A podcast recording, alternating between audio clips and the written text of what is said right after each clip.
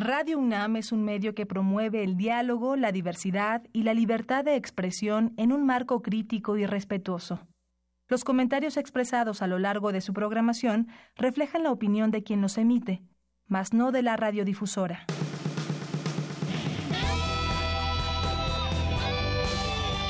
Prisma RU. Relatamos al mundo.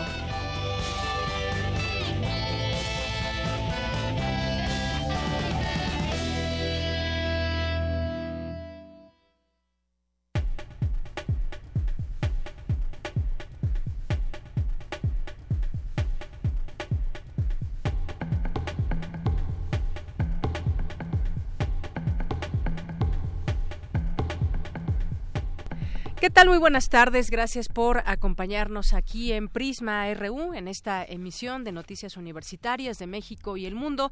Es la una de la tarde con seis minutos. Gracias por acompañarnos también en la frecuencia de 96.1 de FM y en www.radio.unam.mx. Estamos aquí con mucho gusto transmitiendo en vivo para todos ustedes desde esta cabina que se ubica en las instalaciones de Radio UNAM en Adolfo Prieto número 133. Yo soy Deyanira Morán Quédese con nosotros. Hoy vamos a platicar de temas universitarios. Todos los días le presentamos información de nuestra casa de estudios, e invitaciones. Eh, conferencias, eventos que se llevan a cabo dentro de los distintos campus universitarios de la UNAM y también traemos temas al análisis como este de las drogas auditivas. ¿Las han escuchado en algún momento? Bueno, pues son muy fáciles de encontrar a través de a través de internet eh, más adelante hablaremos de este tema. ¿Qué provocan esas drogas auditivas? Es igual a que al consumo que se hace de cualquier tipo de droga, marihuana, heroína, cocaína. Vamos a hablar de este tema porque las drogas auditivas que están muy al alcance de todos, eh, qué tantas eh, afectaciones tienen y quién las, quiénes las están usando, sobre todo jóvenes muy jóvenes. Vamos a platicar de este tema más adelante con el doctor Manuel González Oscoy. Pero también platicaremos, ya en otras cosas, no podemos estar absortos del el proceso electoral que ya inició con las precampañas, con los procesos electorales que tendrán lugar en este año y que han comenzado ya. ¿Cómo han ustedes visto estas precampañas? ¿Qué eh, nivel de declaraciones, de propuestas, de discursos han tenido los precandidatos? Sobre todo, pues los más visibles, los que, los, los que buscan ser presidente de la República Mexicana. Vamos a platicar de este proceso con el doctor Roberto Duque, académico de la Facultad de Derecho de la UNAM. Es experto en democracia y sistema electoral. También platicaremos más adelante eh, sobre eh, pues lo que le pasó al Papa Francisco en Chile, bueno, más que lo que pasó, lo que está pasando, lo que pasó en el marco de su visita, quemaron algunas iglesias, hay reclamos por el tema de la pederastia y eh, pues las denuncias que están pendientes y que sobre ellas cae de manera atroz muchas veces la impunidad. Platicaremos con quien conoce de estos temas, que es el maestro Bernardo Barranco, sociólogo especializado en creencias religiosas y cultura. También, por supuesto, tendremos aquí hoy en este día miércoles de literatura, nuestro columnista eh, de literatura que es Yabo Mora. Vamos a platicar, él nos va a platicar sobre Magda Donato de su libro Reportajes. Eh, Magda Donato, seudónimo de Carmen Evan Elken, periodista, escritora y actriz que eh, pues casi la totalidad de reportajes de su libro se ocupan de temas relativos a la vida de las mujeres en su dimensión social. Platicaremos más adelante sobre este tema. También hoy escucharemos un poema en la voz de Margarita Castillo. Quédese con nosotros. Por lo pronto, nos vamos a nuestro resumen informativo. Relatamos al mundo. Relatamos al mundo.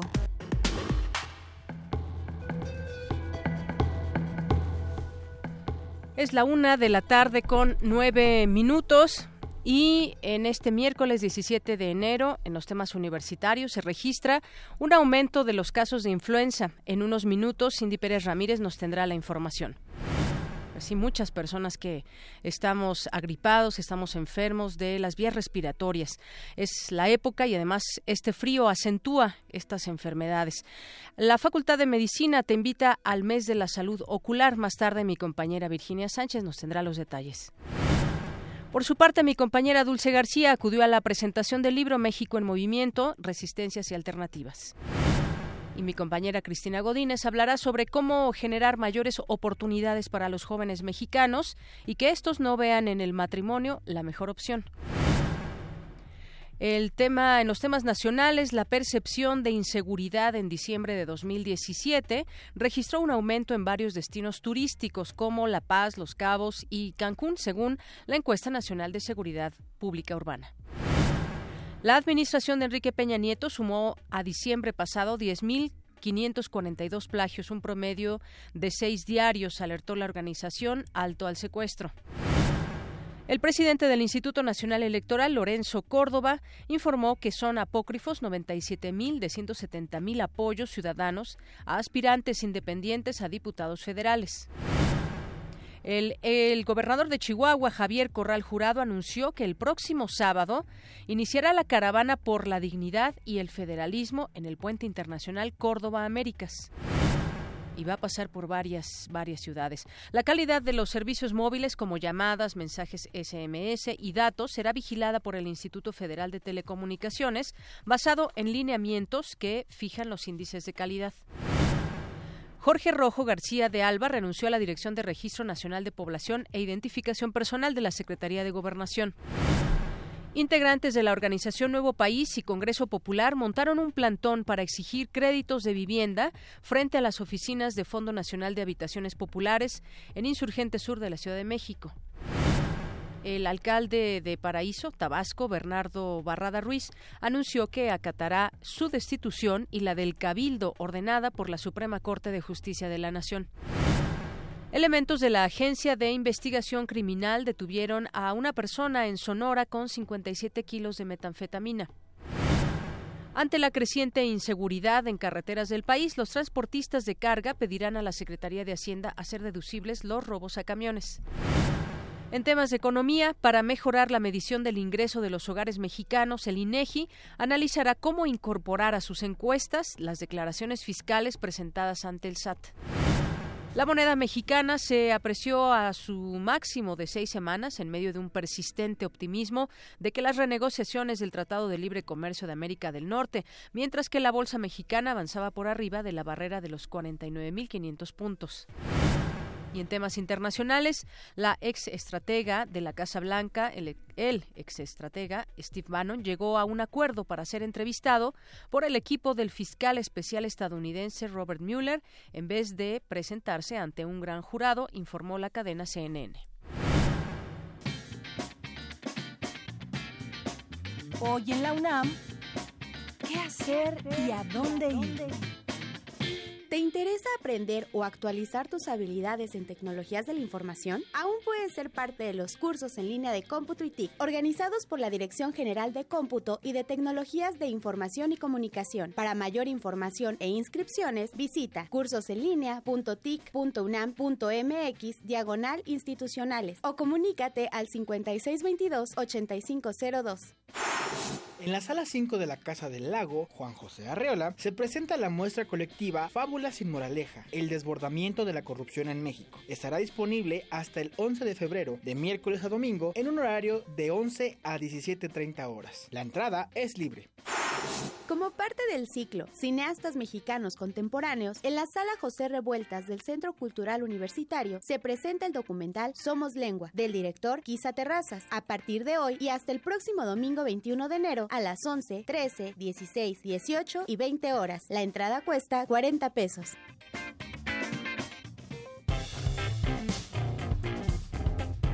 Campus RU. Y bien, como todos los días, le presentamos información de la UNAM. Un experto de esta casa de estudios se pronuncia porque haya mejores condiciones para los jóvenes que contraen matrimonio a escasa edad. Cuéntanos, Cristina Godínez.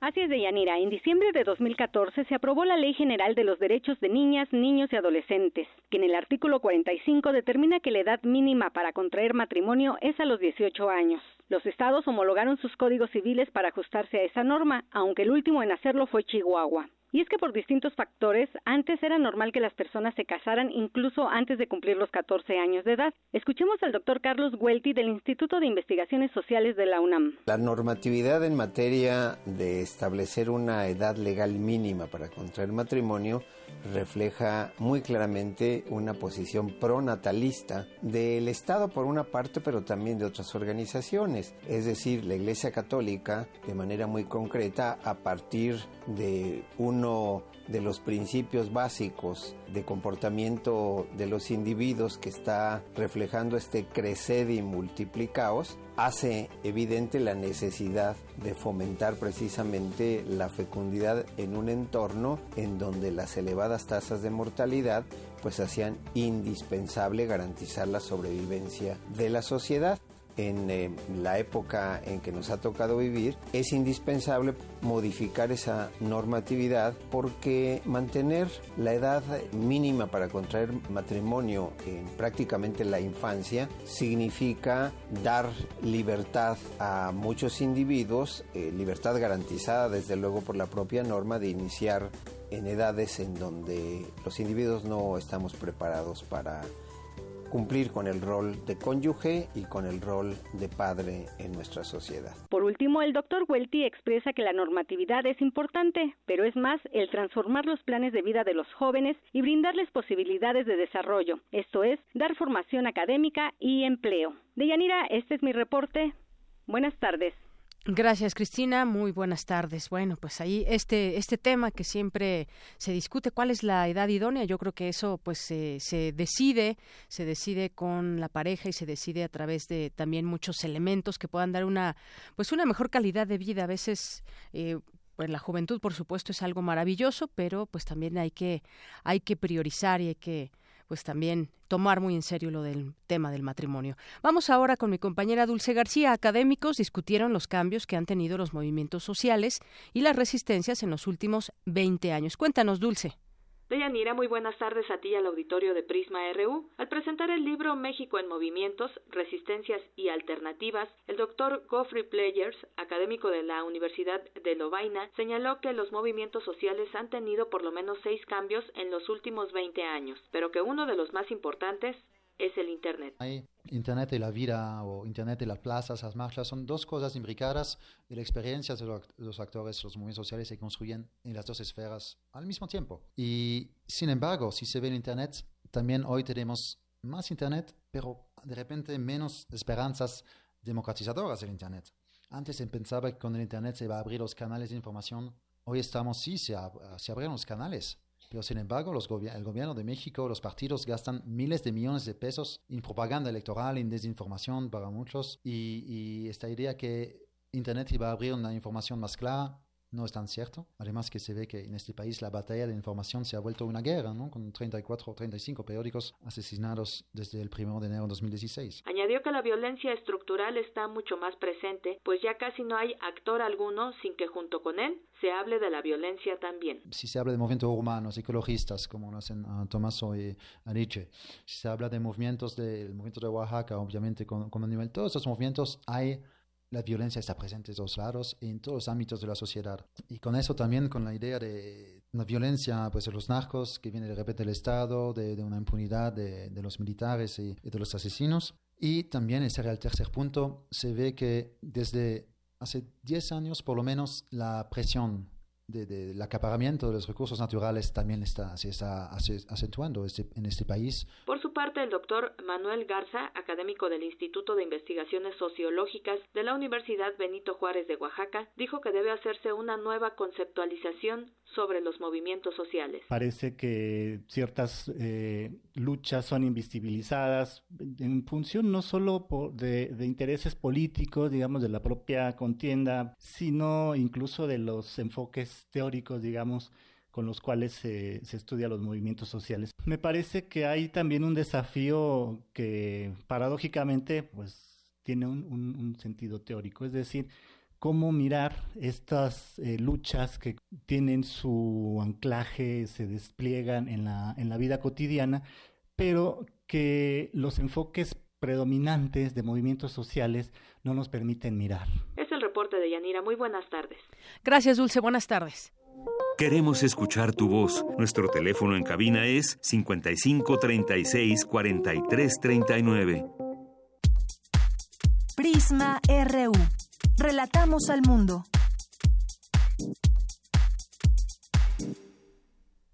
Bien, continuamos aquí en este espacio de Prisma RU. Es la una de la tarde con 20 minutos. ¿Han escuchado en algún momento oír el término drogas auditivas? Es más, ¿han escuchado algunos de estos eh, sonidos?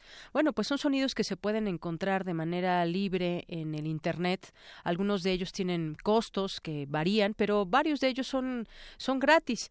Y bueno, pues estas drogas auditivas se habla de que pueden generar el mismo efecto que las drogas sintéticas o cualquier otro tipo de droga. Y, estos audios, le decía, se pueden escuchar en la red. Vamos a escuchar a ver uno de estos, de estos sonidos.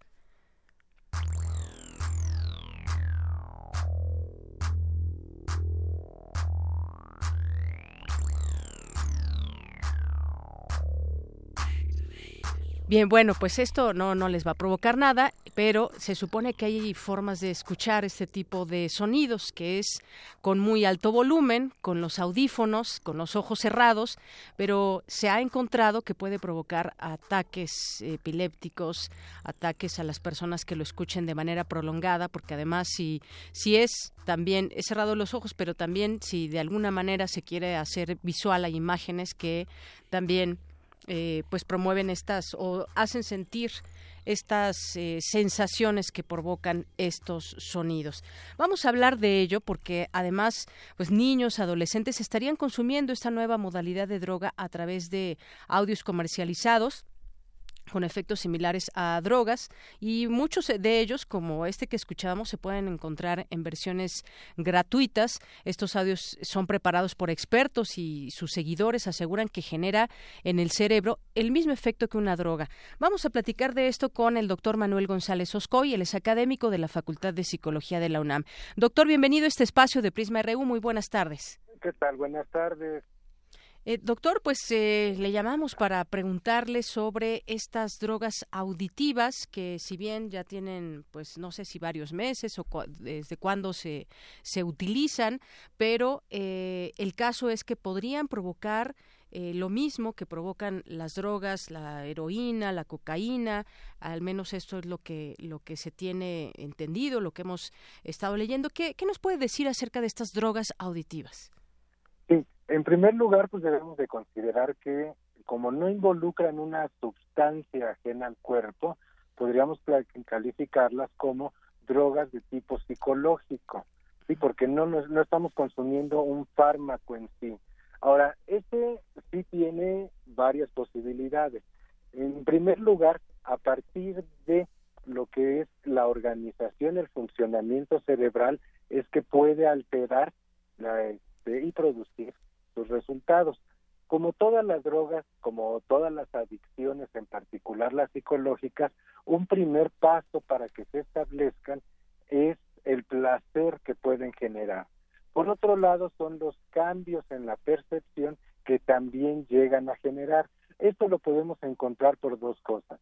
Nosotros tenemos una escucha, se llama binaural, o sea, los dos oídos escuchan, pero de una manera ligeramente diferente y ya es a nivel cerebral como se hace una combinación de las dos señales, de los dos estímulos de sonido, para elaborarlo. Y es lo que nos permite, por ejemplo, identificar en el espacio de dónde viene un sonido, después identificar el tipo de sonido, es voz, es sonido de naturaleza, es música, qué tipo de instrumento se está produciendo, etcétera.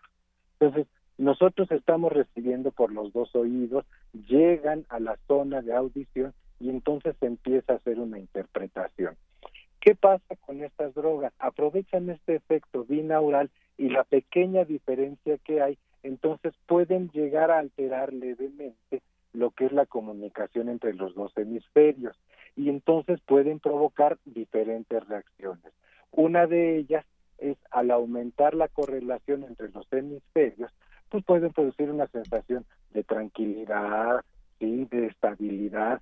Sin embargo, si la diferencia puede ser muy marcada, puede ser lo contrario, una cuestión estimulante, hasta cierto punto puede ser angustiante y sabemos que en algún momento dado esto puede llegar a producir ansiedad, alucinaciones en las personas que llegan a tener abuso de estos estímulos de sonido.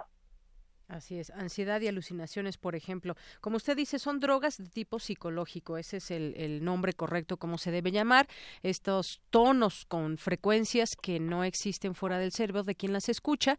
Y bueno, pues este efecto, eh, ¿cómo podríamos entender que le sucede a nuestro cerebro? Altera sus sensaciones cerebrales mediante estos eh, sonidos y esto propicia estos efectos que usted nos dice. Ahora bien, yo preguntaría, eh, ¿sería adictivo esto? O, no?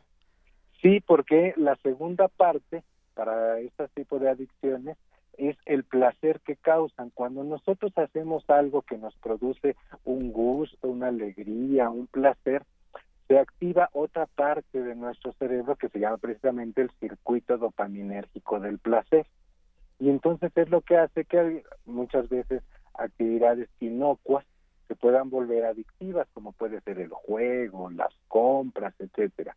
Entonces, claro que si nosotros estamos escuchando un tipo de, eh, de música donde sí hay codificados, esto ya se ha podido comprobar, más allá de lo que nosotros escuchamos, se le pueden poner pequeños estímulos que son prácticamente inaudibles por todo el contexto con el que se construye esta música, o sea, no es una música de un solo tono, monótona en ese sentido, hay cambios de ritmo, hay diferente instrumentación y la estimulación cerebral que puede ser la aparición de pequeños sonidos a cierta frecuencia que se equipara a la actividad del cerebro, es lo que puede llegar a ir transformando poco a poco. Si nosotros escuchamos esta música y evoca una sensación placentera, una emoción agradable, la respuesta natural es quererlo repetir, volver a escucharlo. Y entonces, claro, lo vamos buscando. Hemos visto que las drogas auditivas,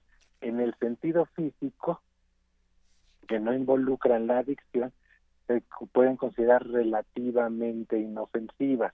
En esta cuestión de que pueden provocar placer y empezar a afectar la actividad de la persona, es que ya puede, hay que tomar en consideración.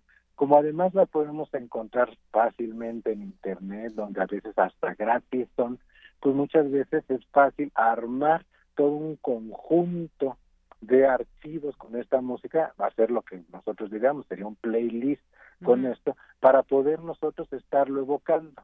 Ahora, para ello también hay ciertas formas en que se facilita su utilización, por ejemplo, cerrar los ojos, algo tan sencillo como eso, aumenta la efectividad de, estos estímulos. Porque nosotros estamos acostumbrados generalmente a ver, el 70% de lo que nosotros percibimos es visual. Si cerramos eso, el siguiente sentido en importancia es la audición, que es alrededor del 20% en formas normales. Entonces, aumenta esta proporción, le podemos poner más interés y obviamente los efectos que nos puede causar pueden aumentarse. Así es. Bien, pues seguimos platicando con el doctor Manuel González Oscoy, académico de la Facultad de Psicología de la UNAM, con ese tema de las drogas auditivas. Y usted decía, sí, sí puede ser, sí puede provocar una adicción porque genera placer el estar escuchando estos sonidos y nos relajamos o entramos en cierta estabilidad, pero sobre todo placer. Y yo me preguntaría, ¿no sería mejor escuchar aquella música, aquellas canciones que nos gustan, que también nos provocan placer en vez de estas drogas? ¿Podría ser? O no nos provoca lo mismo, doctor? Cambia, porque lo que nosotros tenemos cuando escuchamos una canción, hay otro tipo de actividad cerebral, porque al mismo tiempo que escuchamos la integridad de la música, cuando hay el lenguaje interviene, por ejemplo, con más fuerza el hemisferio izquierdo del cerebro. Entonces, tiende a este, sincronizarse, pero de una manera diferente. Tan es así que en ciertos casos de rehabilitación cerebral se recomienda cantar para que la persona pueda tener este equilibrio entre las dos actividades. Cuando nosotros estamos escuchando exclusivamente música, ¿sí? salvo que nosotros tengamos un entrenamiento ya definido para hacer los análisis, para identificar ritmos, frecuencias, instrumentación, etcétera, generalmente la actividad del hemisferio derecho es mayor. Cuando tenemos esta práctica, entonces aumenta la actividad del hemisferio izquierdo. Y esto, claro, eh, redunda en que hay diferentes formas de escuchar la música. O sea, no es nada más sentarnos, cerrar los ojos y que nos llegue el sonido, sino muchas veces lo estamos analizando, lo estamos reviviendo. Digo, nuestra música tradicional es muy común escuchar las canciones de desamor y más común todavía cuando estamos atravesando esa etapa. Entonces, siempre estamos o podemos responder al tipo de música. Cuando es, por ejemplo, las canciones que cuidaban un poco más el lenguaje de esta época de oro que tuvo la música mexicana alrededor de los 50, 60, entonces involucra una comprensión diferente. En el caso de estas drogas auditivas, precisamente por este efecto hasta cierto punto distractor del lenguaje, es que, generalmente no hay una letra o haya sonidos de voz, pero que no precisamente involucren palabras conocidas. Entonces, esto facilita que la interacción cerebral, que la forma de escucharlo sea diferente. Entonces, si nosotros queremos escuchar, sabemos que hay música que en diferentes momentos de nuestra vida nos llega, nos provoca una reacción emocional, muchas veces la estamos tarareando aún sin escucharla como una forma de darnos un mensaje, son esas canciones que no nos podemos sacar de la cabeza y las traemos todo el día. Como alguna de un partido político, ¿no, doctor? Exactamente. Entonces, se tiene cierto ritmo, se tiene cierta melodía y entonces eso es lo que nosotros estamos haciendo con frecuencia. ¿sí? La música, en este sentido, siempre ha acompañado al ser humano. Es uno de los indicadores que nos muestran el desarrollo de la humanidad, precisamente, poder producir sonidos a voluntad y suponiendo que nos causan placer. Es, las drogas auditivas son un paso más. Siempre ha habido personas que disfrutan escuchando música. Los melómanos es parte de su manera de entender el mundo, estas personas que viven para la música, recreándola, interpretándola, componiéndola, eh, analizándola, etcétera. Entonces, con la tecnología, que esta tecnología en realidad no es tan reciente, pero sí a través del uso de la computadora se ha podido hacer con mucho más facilidad, ya no se necesitan instrumentos para hacerlo, es este paso siguiente. Lo que se ha encontrado es que sí hay frecuencias que pueden provocar alteraciones en los ritmos normales del cerebro y entonces es cuando pueden causar un daño. Como en su momento algunos videojuegos podían provocar daños también cerebrales, eh, recordemos la epilepsia. En este caso, cuando no se puede o, o a voluntad, se alteran estos ritmos cerebrales a niveles superiores a lo normal, es que podemos tener estas reacciones que son enfermizas. Así es. Bueno, pues creo que entendemos bastante ahora sobre este tema e incluso ahorita que usted hablaba de la música está el tema de la musicoterapia que también ahora es una forma de curar, una forma de relajarse, pero pues evidentemente es otro tipo de, sonidos, ¿no? Sí, o sea, en la musicoterapia sí se puede utilizar, por ejemplo, canciones, porque se revive con mayor facilidad ciertos estados emocionales y entonces se puede analizar se puede interpretar, se puede encauzar la misma emoción que provoca la música hacia el fin terapéutico para que la persona pueda superar ese mal momento. Así es. Bueno, pues ahí está el tema. Nos da mucho gusto que nos haya respondido esta llamada para comprender más qué sucede en nuestro cerebro, qué sucede en nuestro interior con ese tipo de sonidos que ahora eh, se llaman así drogas auditivas y que pues sí provocan una adicción por el placer que puedan generar a nuestro cerebro y que están siendo usadas también por muchos jóvenes o personas que simplemente se meten a internet y pueden hallar estos audios. Pues doctor, muchas gracias por esta participación.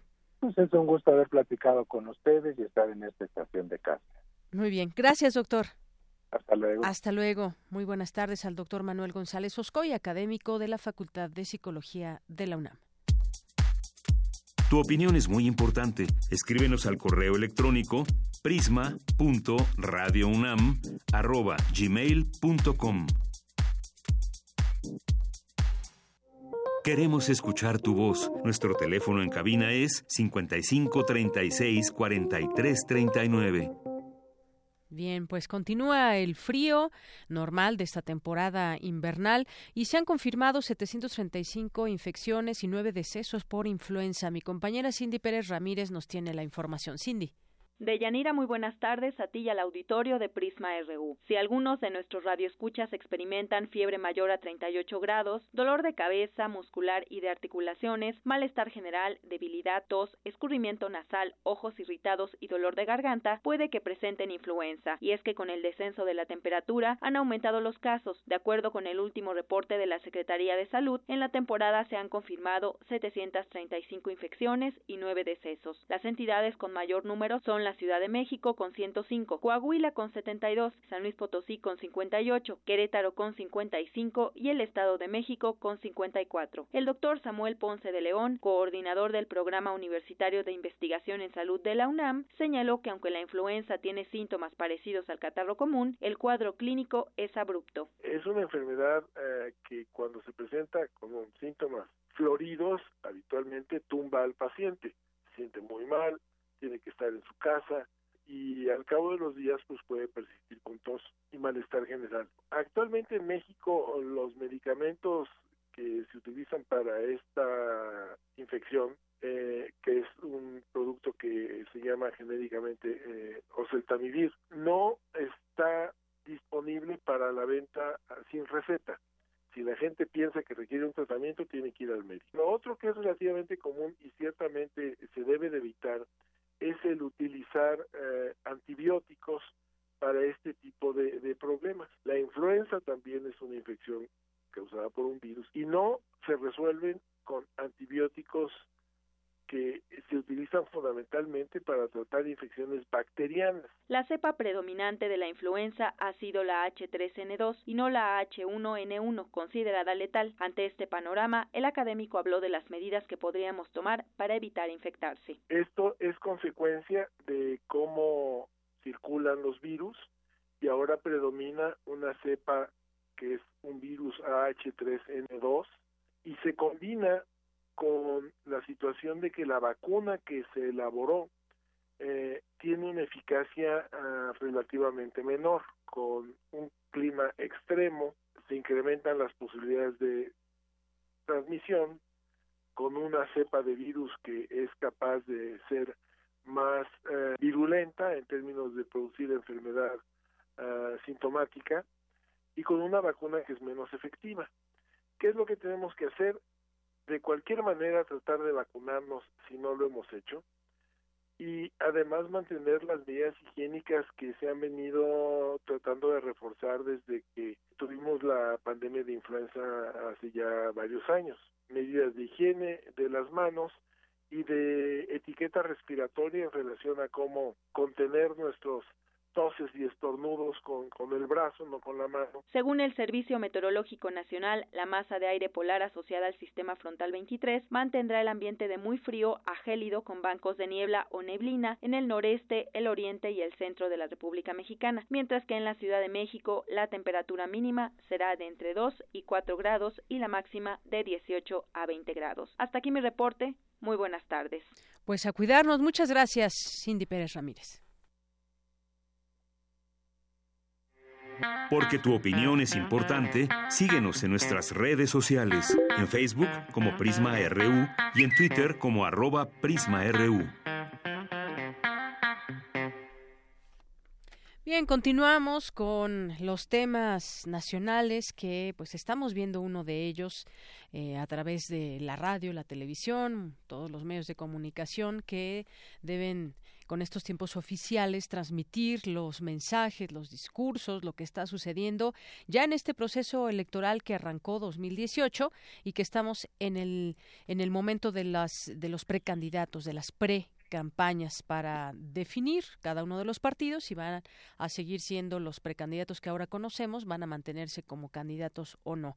Hablemos de este proceso, ya está en la línea telefónica el doctor Roberto Duque, él es académico de la Facultad de Derecho de la UNAM y es experto en democracia y sistema electoral. Doctor, bienvenido a este espacio de Prisma RU de Radio UNAM. Hola, Yanira, un privilegio estar en tu, en tu programa en Radio UNAM, como siempre. Gracias, doctor. Pues hemos visto ya el arranque de estas precampañas, hemos ya vamos identificando a esos eh, eh, precandidatos que posiblemente sean los candidatos de cada partido. Vamos a conocer también eh, quiénes son esos candidatos independientes que finalmente eh, se vuelvan candidatos y que van a aparecer en la boleta electoral. Y nos centramos mucho en, el, en, el, en los precandidatos a la presidencia de la República, porque bueno, va a haber elecciones para elegir gobernadores, diputados y muchas otras cosas, pero pues cómo ha visto usted este arranque tomando en cuenta pues quizás desde imagen encuestas, eh, ahorita hablamos, nos detenemos más en el tema de las encuestas, pero ¿cómo es que ha arrancado este proceso electoral? Pues eh, desde mi punto de vista, Yanira, no, no muy bien que digamos. Fíjate, eh, hasta antes de 2007 las campañas en México duraban cinco meses y medio, cosa que ya era una locura, era una, una de las más largas del mundo, ¿no? La campaña empezaba a mediados de enero y se extendía pues hasta la jornada a principios de julio. Así fue, por ejemplo, el proceso electoral de 2006, hace 12 años. Pero ahora estamos peor, porque si bien en 2007 vino un cambio a la ley que dura hasta hoy y que muchos ingenuos celebraron, ¿no? Que es la, la reducción en el tiempo de campaña. Y entonces, entonces, pues ya deben durar solo 90 días en lugar de más o menos 160 que duraba antes. O sea, se recortó más del 40% del tiempo. Sí, pero eso es en el mundo del derecho, por ahí en el mundo de las ideas y del deber ser, estas leyes que con frecuencia están pues de adorno o no cumplen con la finalidad, con la con el propósito que, que tuvieron. Entonces ahora en 2018, para todo propósito práctico de Yanira, pues ya empezamos desde mediados de diciembre, ya llevamos un mes de campañas, porque en términos prácticos, insisto, aunque se les llame en la ley precampañas, pues se están promocionando los que los tres que eh, sin duda serán los candidatos de los de estos eh, partidos, me parece a mí. Entonces, eh, esta reducción del tiempo pues fue un completo engaño. Entonces, es un primer punto que eh, pues no es una buena noticia, ahora son más largas las, las campañas electorales. Claro, sí, entonces, bueno, no, no muy bien empiezan con estos tiempos que usted nos explica. Y ahora bien, vamos identificando a esas caras que veremos hacer campaña en su momento. Me parece que el 30 de marzo es cuando arrancan ya las campañas y los, eh, los candidatos definitivos que estarán en, esta, en estas contiendas, eh, en esta contienda electoral. Y pues vemos también que ya inician las encuestas. Hay una guerra de encuestas que incluso toman en cuenta encuestas que se hacen por Facebook, encuestas que se hacen por Twitter y que pues las lanzan como noticia algunos medios de comunicación y esto pues se vuelve de alguna manera puede ser confuso, puede ser eh, de alguna manera pues eh, perjudicial para el propio elector. ¿Qué, ¿Qué opina de esto, del tema de las encuestas que además hay que recordar muchas veces se han equivocado? Así es. A ver, las encuestas bueno, son eh, ejercicios estadísticos que si están bien hechos y tienen una buena metodología, pues pueden dar una idea de eh, cómo está el sentir de la sociedad, en este caso en torno a las elecciones de, este año. Eh, pero en efecto hay ahora toda suerte de encuestas, incluso en Twitter y demás, o que suben eh, ciertos eh, eh, espacios que tienen pues un, un cúmulo de eh, escuchas de audiencia identificados más con un partido. Entonces esto, pues desde luego que arroja toda suerte de sesgos. Hay que tener mucha cautela para analizar las, las encuestas y yo diría, pues solo podrían tener alguna credibilidad las que eh, las que tienen una metodología y que son, digamos, casas dedicadas a ello y con criterios eh, científicos, si ese término puede caber. Ahora bien, en efecto las encuestas eh, cada vez se equivocan más, no en México, sino en todo el mundo. Eh, y hay algunas razones muy interesantes por las cuales sucede esto.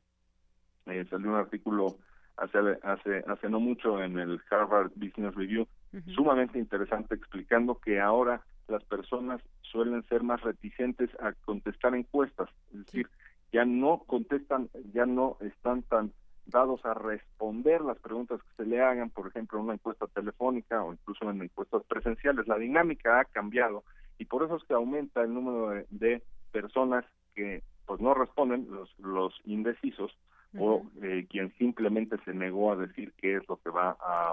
Claro, dan otra respuesta, ¿no? No una respuesta real también. Exactamente. Entonces, este es un, un fenómeno que también, pues ahora eh, hace menos eh, precisas las encuestas eh, de lo que fueron en, en otros tiempos, y, por eso eh, vemos que, se equivocan estrepitosamente, que se equivocan miserablemente en, en muchas ocasiones, ¿no? Eh, también el elector a veces no es dado a responder lo que no es políticamente correcto, digamos, pero ya a la hora de tomar la decisión, ya a la hora de estar en la mampara, en la casilla electoral para cruzar para marcar su, su boleta electoral, se comporta de una manera distinta a la que en efecto dijo en eh, las encuestas. En todo caso, Deyanira es, eh, pues, por supuesto, bastante prematuro en eh, hablar de, de, encuestas o de, o de darles o de darles la confiabilidad que muchos insisten en dar, especialmente los actores políticos que parece que cada quien saca la suya en la que va de maravilla, ¿no es cierto? Claro, claro, y bueno, pues eh, eh, doctor Roberto Duque, en este sentido también, pues ya comenzamos a ver cómo va ese discurso en algunos de ellos, algunas propuestas todavía muy endebles que, que se lanzan, digo, a no ser de algunas propuestas que ya vienen planteándose desde tiempo atrás, pero pues hemos visto, o quizás estábamos expectantes de cómo iniciarían estas precampañas, con cuál va a ser el discurso de alguien que emana de un partido que, eh, que no pertenece a ese partido y que quizás ya muy desgastado lanzan a alguien no con las eh, como un candidato ciudadano que pues bueno ya ya también bajaron ese nombre exactamente de de José Antonio Emid como ciudadano, eh, que no es una persona del PRI, por ejemplo, que nos dice cosas como que va en su sexenio no va a haber ninguna persona que nazca en la pobreza extrema, o los ataques que ha emprendido Ricardo Anaya contra sus adversarios, las propuestas de López Obrador, en fin, como que ya estamos empezando a ser bombardeados por esta entre guerra sucia, acusaciones y demás cosa que no quisiéramos ver ya en las campañas, pero se antoja que volverá a ser un proceso más o menos así. Sí, por desgracia eso es lo que se antoja, concuerdo contigo, Deyanira. Y el problema aquí está en, que ha sido penoso, desde mi punto de vista, el nivel que hemos visto ahora de eh, campaña. Un problema que tuvo la, la regulación electoral en las más recientes reformas, concretamente la que te mencionaba de, de 2007, fue el número de spots, ¿no? Estamos sometidos a un verdadero bombardeo de spots, más de 55 millones de spots en este eh, proceso electoral, eh, pero no nada más es el número, sino también la parte cualitativa, la parte del contenido, porque son spots muy eh, breves, son spots solo de 30 segundos. En otras democracias mucho más desarrolladas que la mexicana tenemos modelos en donde la comunicación política es totalmente distinta, hay mucho menos espacios, pero de más larga duración y en donde además hay una exigencia de que expresen sus propuestas, porque mira, yo lo que lo que eh, veo ahora, la primera eh, cuestión eh, muy cuestionable, incluso mm, muy cuestionable para las autoridades electorales en las decisiones que han tomado, es esto de que en estas precampañas puedan hacer precandidatos únicos de partidos políticos campaña con este letrerito de mensaje dirigido solo a los militantes de X partido, ¿no? Bueno, pues es, como si tuviera uno que decir, ah, yo no soy militante, entonces me volteo y o, cambio de canal. Pues es, una, es realmente una burla, ¿no? Eh, y las llamadas telefónicas no se digan también. No se digan. Pero a ver, eh, están usando tiempos oficiales estos eh, precandidatos pero ya en, eh, candidatos en la práctica, eh, para promocionarse ante toda la población sin eh, distingos, tiempos oficiales en radio y televisión. Pero a ver, lo cualitativo, el contenido de estos mensajes, Anaya, Mid y López Obrador se venden como si fueran frascos de mayonesa, déjame decirlo así, o sea, el comercial que mejor convenza al consumidor para que se lleve ese ese producto, ¿no? Anaya cantando en una batucada, Mitch decía feliz año nuevo con su con su esposa, y López Obrador con actores que dicen que estaríamos mejor con ya sabes quién, en fin, la canción de Movimiento Ciudadano, ¿qué rayos tiene que ver eso con el gobierno de 120 millones de mexicanos, con una propuesta de país? ¿Dónde está la propuesta? Entonces, en efecto, son malos signos los que estamos viendo. Así es, doctor Roberto Duque. Y bueno, aquí en la Ciudad de México, pues eh, también la actividad será intensa. Parece ser que se disputaría la jefatura de gobierno entre dos mujeres, eh, entre Alejandra Barrales y Claudia Sheinbaum, posiblemente. Así es, eh, así es. Están definiéndose ya cuáles serán las candidaturas en esta en esta capital. Eh, a mí me parece una buena cosa que, eh, que sean que sean mujeres, ¿no? Eh, la, participación política de la mujer es muy importante en un país y de eso hemos platicado ya en, en, anteriores ocasiones. Por un, país en donde hay una cultura de, machismo eh, terrible que muchas veces cierran las puertas a, a las mujeres. Entonces esa es una, una cuestión que me parece destacable, pero ojalá que pues estas eh, campañas que veamos en la Ciudad de México eh, sean mejores, sean campañas de más propuestas y de más ideas, porque estas campañas vacías eh, que no contribuyen a la calidad de la democracia que estamos viendo para el nivel de la presidencia eh, realmente eh, nos está orillando a votar, a tener que votar, al menos a muchos electores, pues por el menos malo, ¿no es cierto? Pareciera que quién es el concurso del, eh, pareciera el concurso de quién es el candidato con menos propuesto, con menos visión de país. Yo espero ver una campaña distinta aquí en la Ciudad de México, ojalá. Así es, ojalá que así sea. Dije Alejandra Barrales, pero todavía no, todavía no se sabe y en todo caso sería, eh, si gana alguna mujer, la primera vez que es elegida una mujer a través de, del voto, porque tuvimos a Rosario Robles, pero bueno, ella no fue elegida por el voto popular, hay que recordarlo. Pues ahí está, estas precampañas así inician, así el análisis, aquí en este espacio, en su momento, cuando ya sean las campañas, pues iremos analizando desde el, el expertise de la UNAM y sus distintos eh, académicos sobre las propuestas que nos vayan presentando aquí los candidatos en su momento. Pero por lo pronto, muchas gracias, doctor Roberto Duque, que estuvo aquí en este espacio de Radio UNAM. Todo lo contrario, el agradecido soy yo, Un saludo muy cordial para ti y para todo tu auditorio. Muchas gracias, doctor. Hasta luego. Hasta luego. Hasta luego, doctor Roberto Duque, académico de la Facultad de Derecho de la UNAM y experto en democracia y sistema electoral. Porque tu opinión es importante, síguenos en nuestras redes sociales, en Facebook como Prisma RU y en Twitter como arroba PrismaRU. Prisma RU. Relatamos al mundo.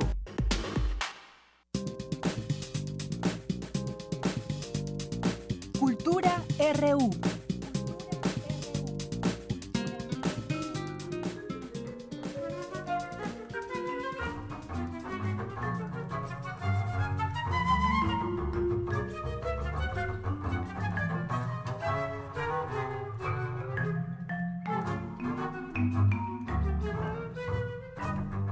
Bien, y ya estamos en la sección de cultura. ¿Cómo estás, Tamara? Muy buenas tardes. Hola, Deyanira, muy bien. ¿Y tú cómo estás? Pues aquí un poco agripada, pero bien.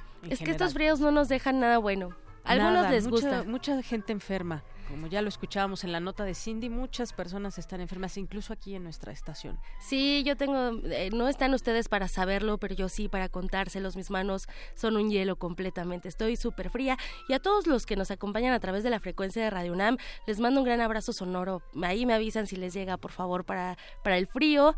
Y bueno, de Yanira, el fin de semana se acerca y la UNAM tiene un amplio abanico de actividades artísticas y culturales también. Uno de los recintos que desde su fundación se convirtió en un lugar emblemático para la escena artística de la Ciudad de México, sin duda es la Casa del Lago Juan José Arreola, un foro universitario que además de contar con un espacio de formación e información de lo que sucede en el arte en otros países, siempre tiene, siempre abre un espacio para la experimentación. De hecho, el sábado, eh, por eso les digo que ya el, fin de semana se acerca, y el sábado 20 de enero en el espacio sonoro se presentará Música Espacialización, un evento a cargo del percusionista Iván Manzanilla y el clarinetista Fernando Domínguez. si les gusta la música experimental, el sonido que produce el clarinete, eh, las percusiones y también la música electrónica, entonces el sábado 20 de enero pueden acudir a la una de la tarde en el espacio sonoro de la Casa del Lago de la UNAM, ubicado en el bosque de Chapultepec. La entrada es libre, así que no hay pretexto, pueden llegar un poco antes de la una de la tarde y escuchar esta, esta este evento y, participar también. De hecho, lo que escuchamos de fondo se llama, se titula Presto Posible del percusionista Iván Manzanilla. Vamos a escuchar un poco más.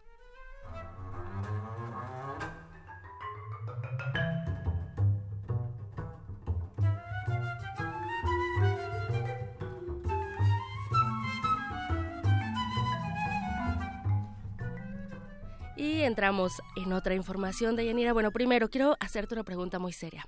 ¿Conoces tu cuerpo? Conozco mi cuerpo, supongo que sí. ¿Supones que sí? Entonces, ¿sabes dónde se encuentra el hueco popitleo? ¿El hueco popitleo? Ajá. No, no, no. Tal vez hasta lo he tocado, pero no sé dónde está. Yo creo que sí lo has tocado. Te voy a guiar y voy a guiar a todos los que nos están escuchando. Detrás de la articulación de la rodilla, cubriendo la parte más inferior del fémur y la parte superior de la tibia, ese, ese es el hueco popitleo, o sea, atrás de la rodilla. Ah, para fácil. Yo creo que sí lo has, has sí, tocado. Sí, por supuesto. Hoy aprendimos algo, hay que conocernos más. Y bueno, les cuento que el 19 de enero dará inicio eh, la exhibición Our Body, el universo dentro así el universo dentro. Una muestra que reúne 12 cuerpos humanos, 150 órganos y dos torsos conservados mediante plastinación, una técnica que se lleva a cabo mediante varios procesos como la deshidratación, la impregnación de polímero y el uso de calor para posicionar los cuerpos. Platicamos con la coordinadora general de Our Body, Gabriela Pineda, y nos contó que los cuerpos exhibidos son asiáticos y fueron donados con fines científicos. Vamos a escuchar lo que nos contó Gabriela Pineda acerca del proceso de conservación uno de los primeros pasos después de que la persona ya fallece, lo primero que se le hace al cuerpo es drenarlo y después se les inyecta lo que es el polímero para poder fijar y proteger todo lo que son las venas y arterias. Ya que está ese proceso, el cuerpo se introduce en acetona fría y quita lo que es la piel. Ya que está listo, lo sacan y quitan los excesos para poder iniciar lo que son las disecciones para darle forma al cuerpo que va a servir en el sistema dentro de la exhibición. Ya después de que se hace lo que se empieza con secciones y a limpiar, se les inyecta un polímero con color, ya que está lista lo que es la pieza, por medio de arneses y cordones, sables, se forma ahora sí en posición, se mete a una cámara de gas y de calor y ya para fijar lo que es el punto. Deyanira, esta exhibición se ha presentado en diversos recintos con la finalidad de concientizar a los visitantes acerca de los excesos que comemos, que tomamos, incluso cómo morimos. Y vaya, no solo visibiliza los excesos, sino que también es una forma de mostrar la importancia del cuidado y el respeto hacia el cuerpo humano. Y también es una exhibición didáctica para los niños, para aprender y también para conocernos. Ya conoces tu hueco popitlio, ¿ya lo tocaste? Ya, ya, ya. Muy bien.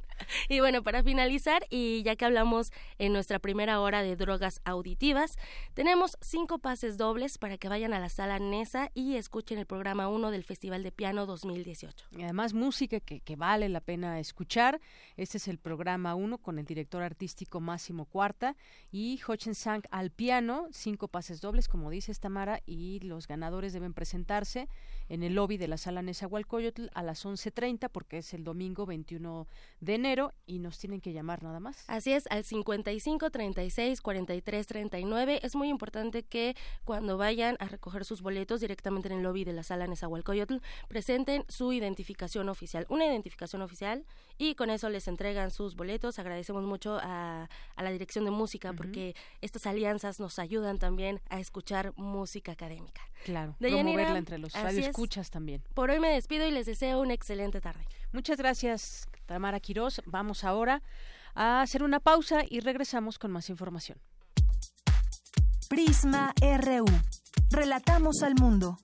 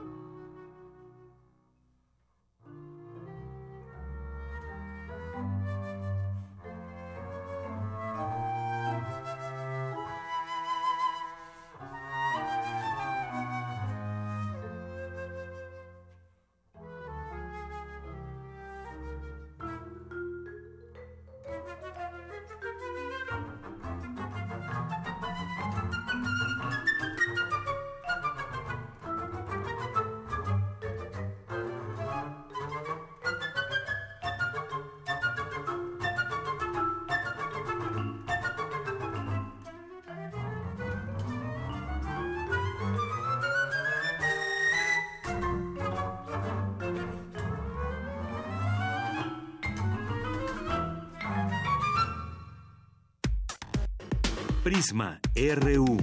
Relatamos al mundo.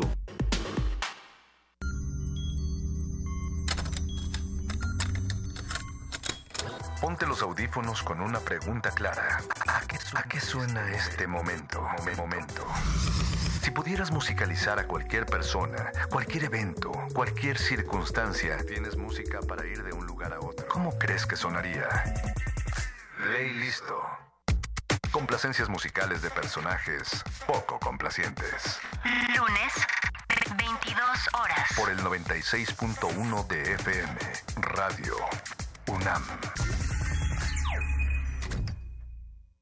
Hoy muchos traemos la camiseta bien puesta por México. Y en las próximas elecciones de 2018 capacitaremos a más de 1.400.000 personas que contarán los votos de las y los mexicanos. Trabajar como supervisor o capacitador asistente electoral es poner mi granito de arena para seguir construyendo el México que quiero. Únete y participa en la organización de las elecciones del primero de julio. Porque mi país me importa, te invito a trabajar en este gran equipo. Infórmate en INE.mx. Instituto Nacional Electoral, INE. Si decides apoyar a algún aspirante a una candidatura independiente y registras tu credencial para votar en la aplicación oficial del INE, ya sea en una tablet o en un teléfono celular, tus datos estarán seguros y protegidos por el INE. Recuerda que el aspirante a la candidatura independiente o su auxiliar no podrán quedarse con tu credencial. Para mayor información, consulta www.ine.mx diagonal candidaturas independientes. Instituto Nacional Electoral, INE. El concepto de universidad apela al conjunto de conocimientos que satisfacen una amplia gama de curiosidades. Literatura, música emergente, sexualidad y erotismo, cine, tecnología, política, arte y actualidad. Cuando cae la noche, la radio se refresca para los oídos estudiantiles. Resistencia modulada. Menos aula y más campus. De lunes a viernes, de las 20 a las 23 horas por el 96.1 de FM. Radio UNAM. Experiencia sonora. Habla Alejandra Barrales. Hemos enfrentado la adversidad en muchas ocasiones. Esta vez no va a ser diferente. El proyecto de la inclusión, del encuentro, que dialoga, que respeta a los que pensamos diferente. Es un proyecto que se propone sumar, no les vamos a fallar. El PRD va a volver a ganar la jefatura y la vamos a ganar con una mujer. Alejandra Barrales, precandidata a la jefatura de gobierno. PRD. ¿De qué color eres? ¿No lo sabes? Tu papá siempre fue amarillo, pero tu mamá decidió por el verde. Tu abuelita es azul. Tus amigos son morados, pero tu profe cree que café es mejor, aunque la que te gusta es naranja. ¡Basta! Dejemos de vernos en colores y démosle un rostro humano a la política. Queremos escucharte. Suma tu voz a la nuestra. Entra a www.somoscomotu.mx. En el Partido Humanista, somos como tú. Obras de siete jóvenes artistas que reflexionan sobre el capitalismo y su relación con las emociones de los individuos. Sus trabajos nos invitan a construir y reconstruir nuestra educación sentimental con un punto de vista crítico. Radio UNAM te invita a la exposición Notas para una educación económico-sentimental. Una crítica a los sistemas de producción económicos y políticos. Hasta el 18 de marzo. Invitan el Museo Universitario del Chopo y Radio UNAM. Experiencia Sonora.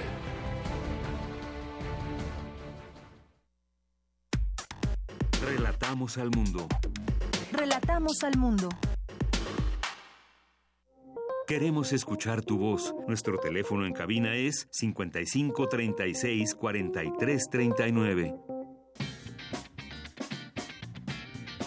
Mañana en la UNAM, ¿qué hacer y a dónde ir?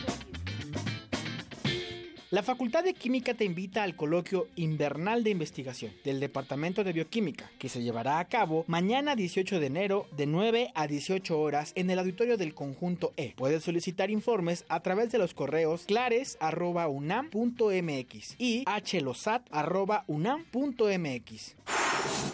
Asiste a la plática Decidir la soltería que impartirá la doctora Olivia Tena Guerrero del Centro de Investigaciones Interdisciplinarias en Ciencias y Humanidades. Mañana a las 11 horas en el auditorio del Instituto de Investigaciones en Matemáticas Aplicadas y en Sistemas. Como parte del ciclo M68, El espíritu de la época, que se lleva a cabo en el Museo Universitario del Chopo, mañana se presentará el largometraje El graduado, dirigido por Mike Nichols, a las 12, 17 y 19 horas. La entrada cuesta 40 pesos.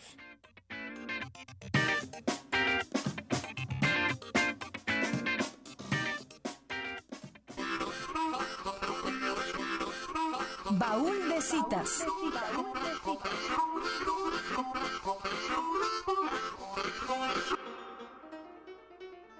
La primera exposición internacional del surrealismo, organizada por André Breton y Paul Eluard en la Galería de las Bellas Artes, ubicada en la calle de Faubourg Saint-Honoré de París, abrió sus puertas el día 17 de enero de 1938. Aquella exposición marcó el punto más alto de este movimiento artístico, previo al estallido de la Segunda Guerra Mundial y a que París dejara de ser la capital artística del mundo.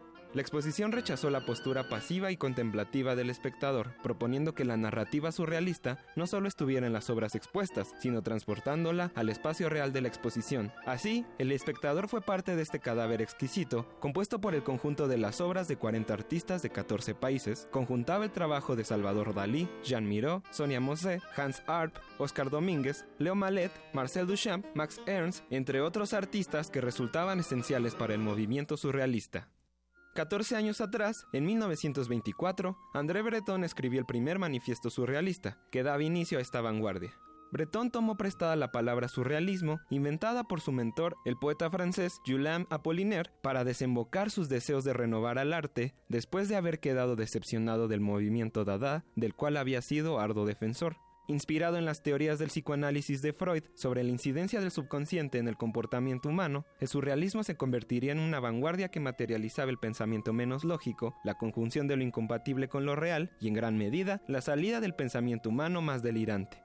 El surrealismo sobrepasó las barreras de las artes visuales y se incrustó en otras disciplinas como la literatura, la música y el cine. Gran parte de su éxito se debió a su adopción por muchos artistas de diferentes nacionalidades, siendo así no solo una adopción, sino una apropiación desde los elementos culturales de cada artista. El estallido de la Segunda Guerra Mundial desencadenó la huida al exilio de los artistas de este movimiento hacia otros países fuera del mosaico europeo, que durante 1939 a 1945 se volvió inestable, de tal forma que Nueva York acogería a todos estos artistas que ahí arrojarían las semillas para el desarrollo de otras vanguardias como el expresionismo abstracto y el arte pop, convirtiéndose, aún después de la Segunda Guerra Mundial, en la capital del arte. Bien, continuamos después de esta información con mi compañera Dulce García, que nos tiene preparado eh, datos acerca de la conferencia Madurez Pulmonar Fetal por ultrasonido que ofreció el doctor Rogelio Cruz Martínez aquí en la UNAM. Cuéntanos, Dulce. Deyanira, muy buenas tardes a ti y al auditorio de Prisma RU. La prematuridad es un problema a nivel mundial. Hay 15 millones de bebés prematuros al año, lo que representa una gran proporción de niños que corren el riesgo de no tener un buen desarrollo, además de los gastos hospitalarios porque podrían estar continuamente en terapia intensiva, con oxígeno, con ventilación mecánica, con riesgos de infecciones, entre otros padecimientos. Un bebé prematuro es aquel que nace antes de la semana número 37 del embarazo. En México hay por lo menos 200.000 casos de este tipo al año que pueden tener riesgos a largo plazo, como lo explica el doctor Rogelio Cruz Martínez, investigador asociado a la Unidad de Neurodesarrollo de la UNAM, Juriquilla. Estos bebés, solo por el hecho de haber nacido antes, tienen más riesgo de daño neurológico, hemorragias cerebrales, leucomalacia periventricular, eh, problemas eh, metabólicos como la hiponatremia, infecciones, ictericia, porque el funcionamiento hepático no es normal, y la ictericia también tiene riesgo de daño neurológico. Hay riesgos de retinopatía, que es la afección ocular, con la cual es una de las principales causas de ceguera en el país, que un bebé nazca prematuro. Y además, pues el problema respiratorio, y luego a largo plazo que tienen un menor coeficiente intelectual. En conferencia de prensa, el doctor explicó que existen métodos, por ejemplo, para predecir la madurez pulmonar de los fetos e incluso hay medicamentos que pueden ayudar a corregir esto, pero generalmente esos métodos son invasivos y pueden conllevar otros riesgos en el niño. El doctor Rogelio Cruz explica de qué se trata esto. Estos medicamentos han tenido una utilidad demostrada científicamente que mejoran y aceleran la maduración pulmonar pero tienen un inconveniente, que tiene un efecto temporal. El efecto de los esteroides o corticoides solo dura eh, una semana. Por lo tanto, son medicamentos que se indican para cuando el bebé ya está próximo a nacer y que va a nacer antes de tiempo. Pero las embarazadas lo adoptan esta medicación como si fueran vacunas, de tal forma que se lo administran creyendo que su bebé ya está maduro al haber utilizado esta medicación.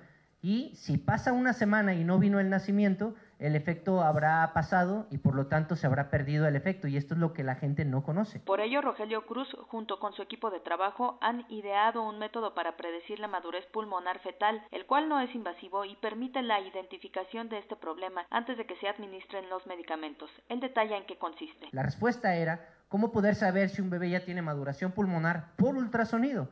Con los avances de la tecnología, lo que se desarrolló fue un proyecto de investigación en el que realizando diferentes ultrasonidos a varias mujeres embarazadas y obteniendo una imagen de los pulmones, pasarlos a un software especial diseñado por, por ingenieros biomédicos para poder tener un resultado de si ese bebé, esa cuantificación de la textura pulmonar, nos podría determinar que el bebé ya no tuviera riesgo de dificultad respiratoria al nacimiento. De Auditorio de Prisma RU, cabe mencionar que el software diseñado se llama Quantus FLM y se encuentra ya disponible en la web. Al identificar a las embarazadas en riesgo, se pueden usar estrategias médicas de prevención, pero si ya no es posible esto, se puede iniciar el programa de neurorehabilitación en la Unidad de Investigación de Neurodesarrollo del Instituto de Neurobiología de la UNAM, Campus Juriquilla. Es el reporte. Muy buenas tardes.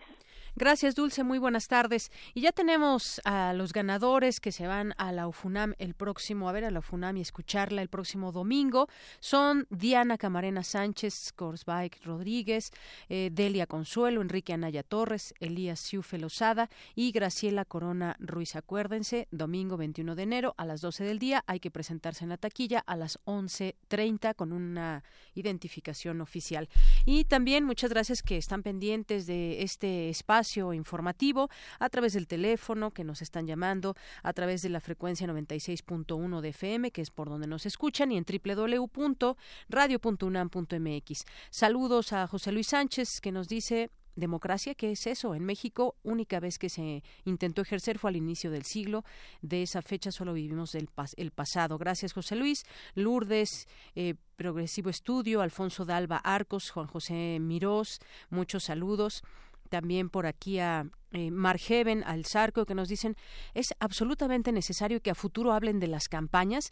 Pues más que hablar de las campañas, creo que eso lo vamos a escuchar en muchos lugares eh, y que Tecuani vamos a hablar, eh, analizar las propuestas que vayan presentando los candidatos en su momento. ¿Son viables? ¿No son viables? Ya en su momento lo iremos descubriendo y analizando desde el expertise de la UNAM. Juanjo M. también muchos saludos y a la doctora Astrid también. Dos con trece minutos. Queremos escuchar tu voz. Nuestro teléfono en cabina es 55 36 43 39. Internacional RU. Dos de la tarde con 13 minutos y nos vamos a los temas internacionales. Vamos a arrancar con las breves con mi compañera Ruth Salazar.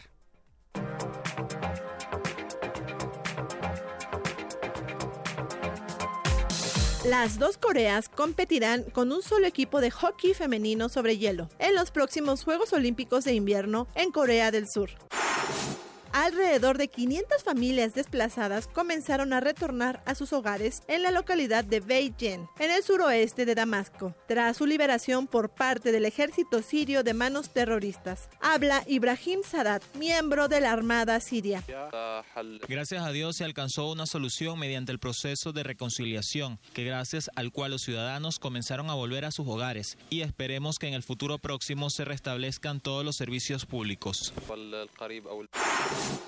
La Comisión Europea lanzó una estrategia para que en 2030 todos los plásticos producidos se puedan reducir o reutilizar. Cada año la Unión Europea genera 25 millones de toneladas de desechos plásticos, de los que solo recicla un 30%, explicó el vicepresidente de la Comisión, Franz Timmermans.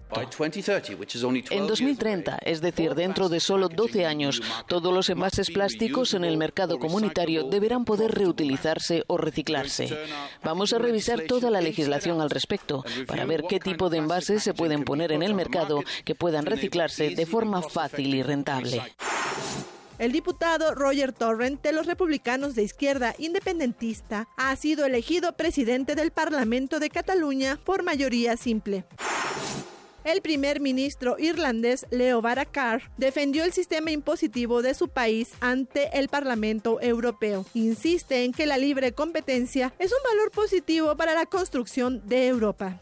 Irlanda ya ha tomado medidas para cerrar las lagunas de su legislación, pero creemos firmemente que esto debería hacerse a nivel internacional, porque Europa no debe dar ventajas a sus competidores actuando unilateralmente.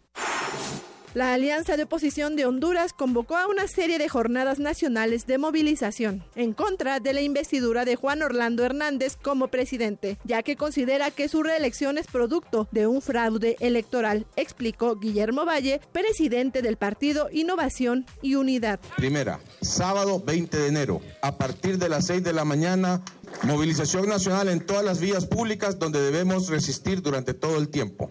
Segunda, domingo 21 de enero, movilización en Tegucigalpa frente al Congreso Nacional junto a nuestros diputados electos de Libre y Pino SD.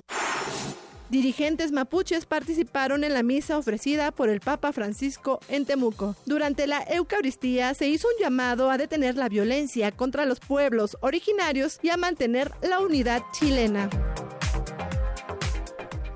Gracias, Ruth Salazar, dos con 16 minutos y vamos a ahondar en este tema de la visita del Papa Francisco a Chile, donde ofreció una disculpa por el abuso sexual en este país en un pronunciamiento ante los chilenos durante su visita y pidió perdón por los abusos sexuales que han cometido miembros del clero contra niños y aseguró que la Iglesia Católica debe esforzarse por evitar que algo así vuelva a suceder. Pero no solo eso, han quemado ya tres iglesias en las protestas que ha habido en Chile tras la llegada del Papa y algunos otros sitios Hoy miércoles estaría en Araucanía, donde encabeza una misa masiva en Temuco. Hablemos de estos temas. Parece ser que pues eh, persigue esta sombra de la pederastia al Papa en algunos lugares, como en este caso ahora en Chile. Vamos a platicar del tema con el maestro Bernardo Barranco, sociólogo especializado en creencias religiosas y cultura. Maestro, bienvenido a este espacio. Es un gusto escucharlo. Muy buenas tardes. Al contrario, muy buenas tardes. Eh, pues maestro, hablar de esta visita del Papa y el discurso que pronunció y el discurso que lleva en estos días de visita en Chile, pues tiene un trasfondo importante porque tiene que ver con pedir perdón por parte de la Iglesia, pero parece ser que eso no basta porque hay casos que siguen pendientes y que siguen en la impunidad. Sí, hay que decir que la Iglesia chilena, sobre todo bajo la dictadura, eh, se comprometió en, la defensa de los derechos humanos y grandes personajes como el carnal Silva Enríquez, como Manuel Arraín, es decir, una serie de, una generación de obispos muy comprometidos, llevaron a que la Iglesia eh, Católica en Chile fuera muy valorada, muy respetada como un espacio de libertad, como un espacio de defensa de los derechos civiles. Eh, cuando eh, cae la dictadura de Pinochet, eh, la Iglesia, em, sobre todo bajo Juan Pablo II, entra en un, en un impas muy importante. Hay que recordar que eh, el Sodano fue nuncio, Sodano fue también secretario o número dos en el Vaticano bajo el pontificado de Juan Pablo II, Ángelo Sodano. Y él es un responsable, es muy responsable de la caída eh, de la fuerza eh, de la iglesia en, en Chile. Una iglesia que se fue aburguesando, muy cercana a, los legionarios de Cristo, muy cercana al Opus Dei, a Schoenstatt, a movimientos, digamos, de élites. Y eso, evidentemente, que ha traído como consecuencia eh, una caída importante de católicos, que se radicaliza o que se cataliza con los escándalos de abuso sexual, que no es cosa menor.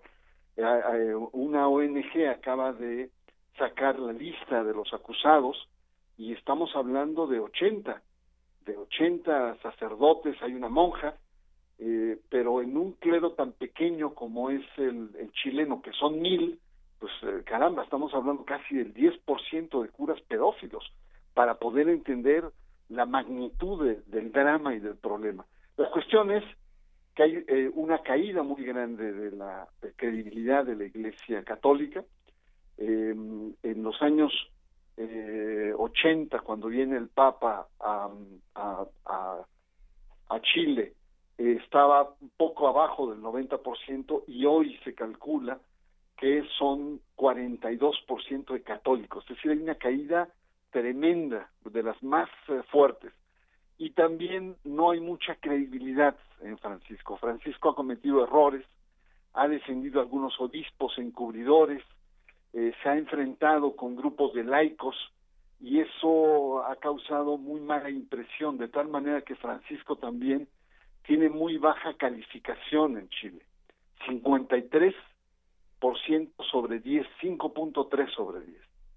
Entonces, todo eso hace que eh, sea una visita muy tensa, una visita eh, muy de muchos contrastes, hay gente que lo apoya, etcétera, pero hay eh, sectores muy secularizados que lo confrontan de manera muy fuerte y hay sectores radicalizados, sobre todo entre los indígenas, a, lo que se les achaca estos atentados, que ya rebasaron los nueve atentados a, a capillas, iglesias que han sido incendiadas, eh, anoche, justo a unas horas antes de la misa eh, eh, que, que, se dio sobre el tema de los indígenas, hubo tres atentados más, de tal suerte que hay pues mucha tensión, las medidas de seguridad son muy severas.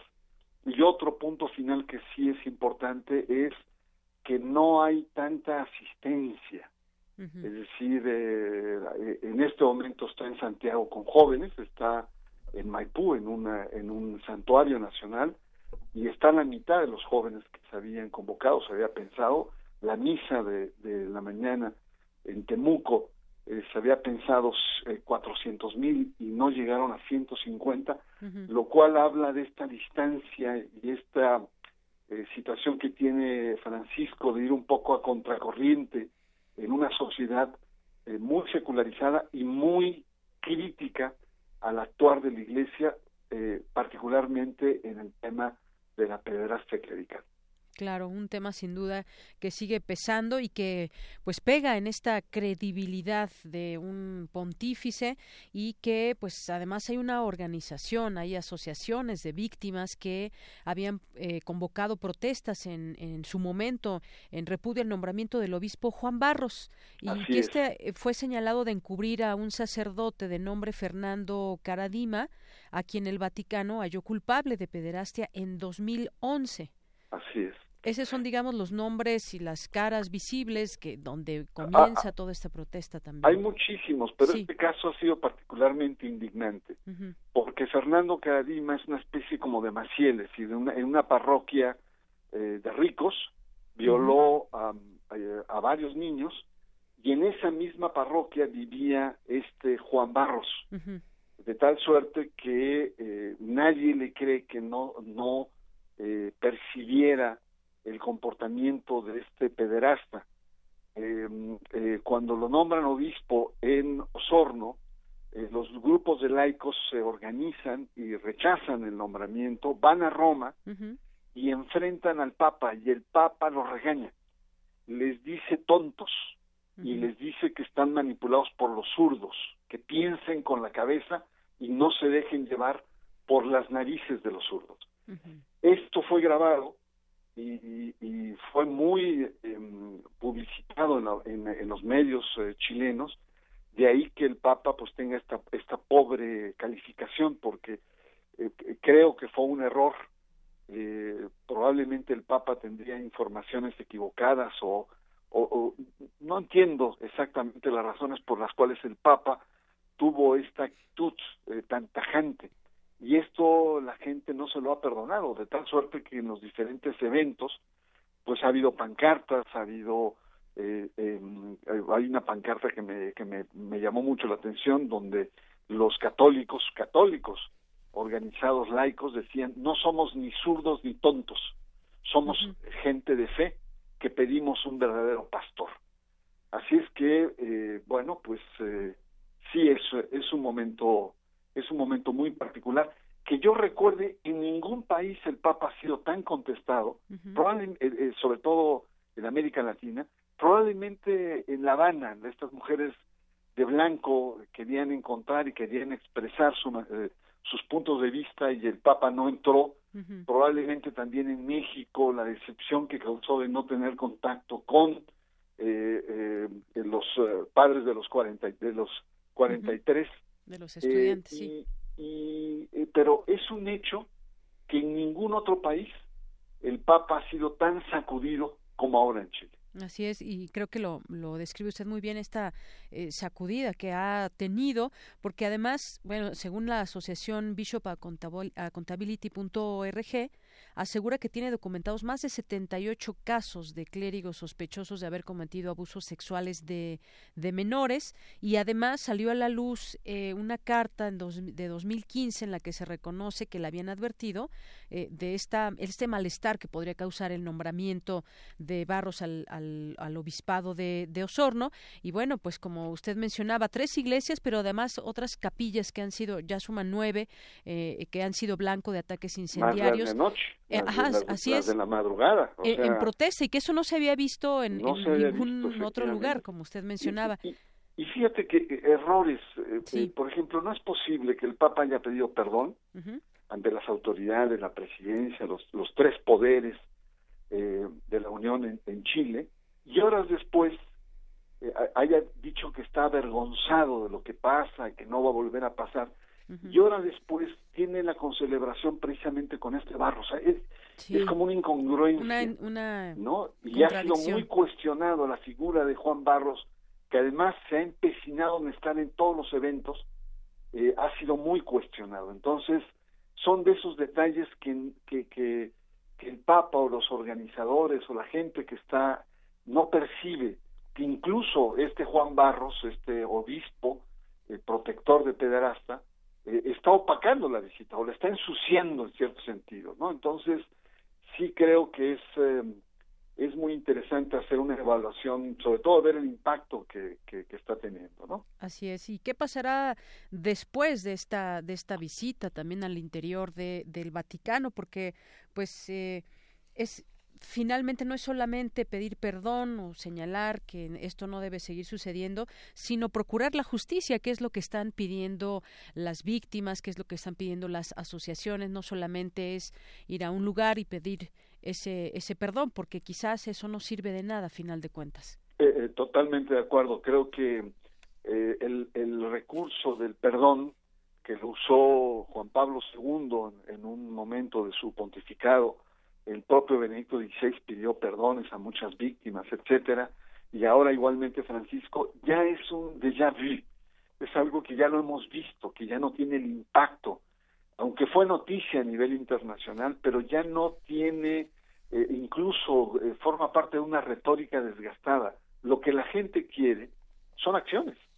Lo que la gente es que el Papa Francisco pase de un discurso de tolerancia cero a acciones desde el Vaticano con instancias internacionales y de manera determinante no solamente a los curas pederastas, sino toda esa red de complicidad que es lo que le reprocha mucho en Chile a los obispos, que se hicieron cómplices encubriendo a estos casi 80 casos de denuncias que hubo en este país. Entonces, creo que sí, creo que el Papa, a partir de esta visita en Chile, tendrá que repensar mucho su comportamiento y la pregunta es saber si, si lo dejan, porque también hay muchos intereses al interior del Vaticano, la curia, eh, que, que, se han opuesto históricamente a que la Iglesia tenga una actitud mucho más firme, abierta y decidida para combatir la pederastia clerical.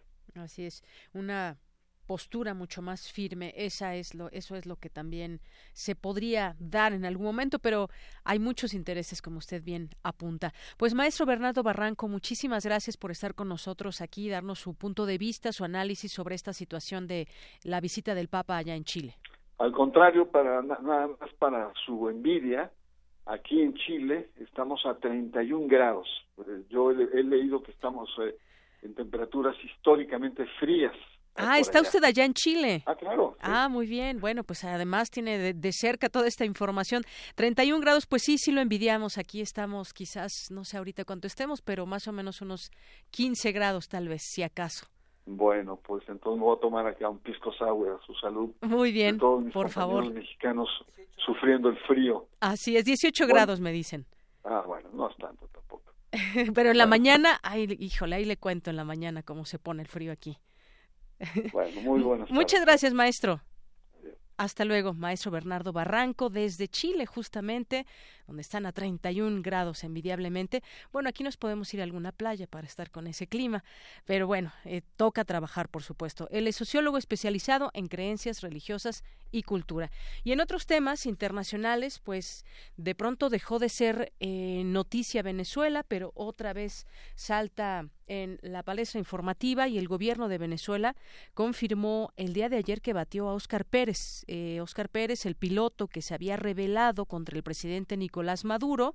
Otros seis agentes que se encontraban junto al oficial insurrecto también murieron durante el asalto de tropas gubernamentales en una casa ubicada en la zona de El Junquito, en el oeste de Caracas, donde este grupo fue encontrado el pasado día lunes. Para su localización, el gobierno venezolano aseguró que contó con información de opositores al régimen, algo que la oposición ha negado. Y esta noticia sobre el ajusticiamiento de Pérez, este agente que, pues, que había hecho una, había organizado una célula guerrillera, se había alzado en armas contra el gobierno y generó confusión en la sociedad venezolana y también una sensación de remordimiento. El régimen de Maduro elimina de esta manera a uno de sus enemigos más explícitos, mientras en los amplios eh, sectores de la disidencia democrática se purga un extraño malestar que dada la inseguridad jurídica del país no todos están en condiciones de verbalizar.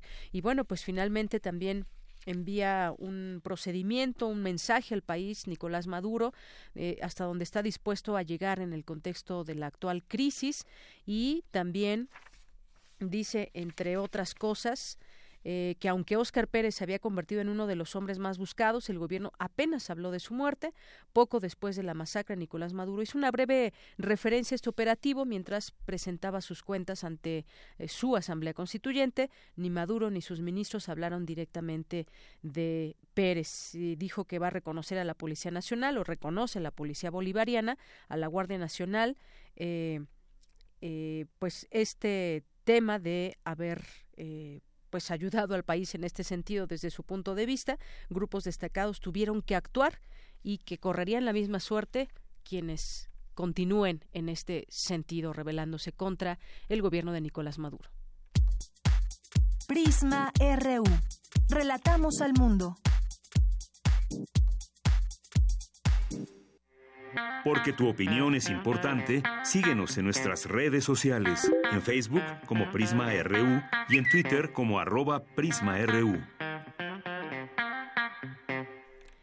Continuamos dos de la tarde con 33 minutos. Vamos con mi compañera Virginia Sánchez. Cuenta la UNAM con el mejor piloto gamer de Fórmula 1 en América Latina. Adelante, Vicky.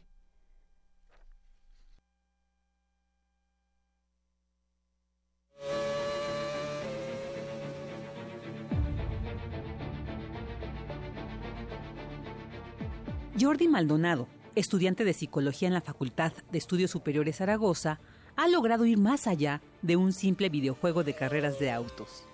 Ahora se ha convertido en el mejor piloto gamer de Fórmula 1 en América Latina y uno de los 10 mejores a nivel mundial.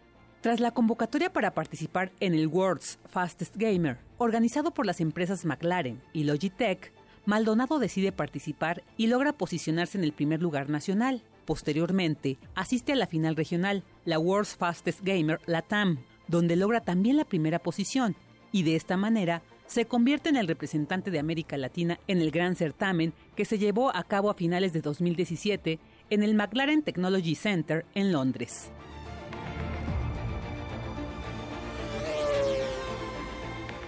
Pero ¿cómo se realizan estas competencias? Bueno, pues la pista es la pantalla de un simulador. Los neumáticos se inflan con píxeles y a través de unos lentes especiales se decodifica la visión. Así que el jugador se instala en un cómodo sillón con tres pedales y un volante deportivo y empieza la carrera. Cabe señalar que el objetivo de las empresas que realizan estas competencias es principalmente buscar a los mejores pilotos virtuales en todo el mundo y de esta manera contratarlos como pilotos de prueba de simuladores de McLaren que forman parte del equipo de Fórmula 1. Y en esta ocasión, el gran ganador del certamen fue el holandés Rudy Van Buren. Sin embargo, estar ya entre los 10 mejores a este nivel hacen de Jordi Maldonado todo un campeón. Enhorabuena.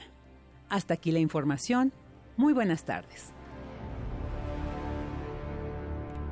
Gracias Vicky y bueno pues vamos a seguir hablando de temas de eh, los videojuegos porque ya eh, se editó el primer libro eh, de en México sobre el impacto de los videojuegos. Vamos a platicar justamente sobre este tema con el doctor José Ángel Garfias, él es académico de la Facultad de Ciencias Políticas y Sociales de la UNAM. ¿Qué tal doctor? Bienvenido a este espacio, muy buenas tardes. Hola, ¿qué tal? Buenas tardes. Doctor, pues en este en este libro participan varios investigadores eh, bajo su coordinación. Eh, fueron dos años de investigación en que, pues, ahora dan dan a luz este libro aportes para la construcción de teorías del videojuego. Y bueno, pues platíquenos qué podemos decir de este tema que está muy en boga, que siguen, pues, muchas millones de personas alrededor del mundo, pues. Eh, jugando estos videojuegos. ¿Qué nos puede decir sobre esta Eh, investigación? Sí, claro que sí. Lo- digamos que el libro surge de trabajo que ya venimos realizando de muchos años. Eh, nos tocó ser esta generación que creció con videojuegos.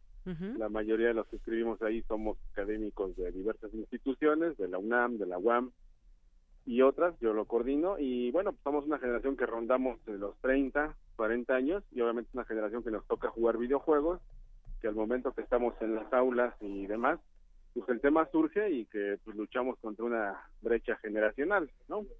Eh, otras generaciones no habían tenido tanto contacto con los videojuegos y pues nos toca ser los impulsores del estudio serio del videojuego.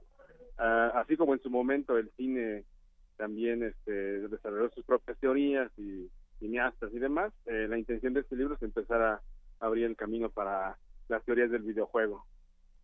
Teorías del videojuego. Y además bueno eh, usted lo sabrá perfectamente todo este tema pues muchas veces se habla de la violencia de lo negativo que pueden resultar los videojuegos pero también abordarlo desde distintas variantes. En este libro por ejemplo en lo productivo en análisis eh, de contenido la estética esto es parte de lo que también podemos encontrar en el libro. ¿Quién, para quiénes va dirigido para quienes gustan de estos juegos de estos videojuegos eh, para público en general hay quienes no estamos metidos en el mundo de los videojuegos, pero quizás nos puede nos puede también interesar.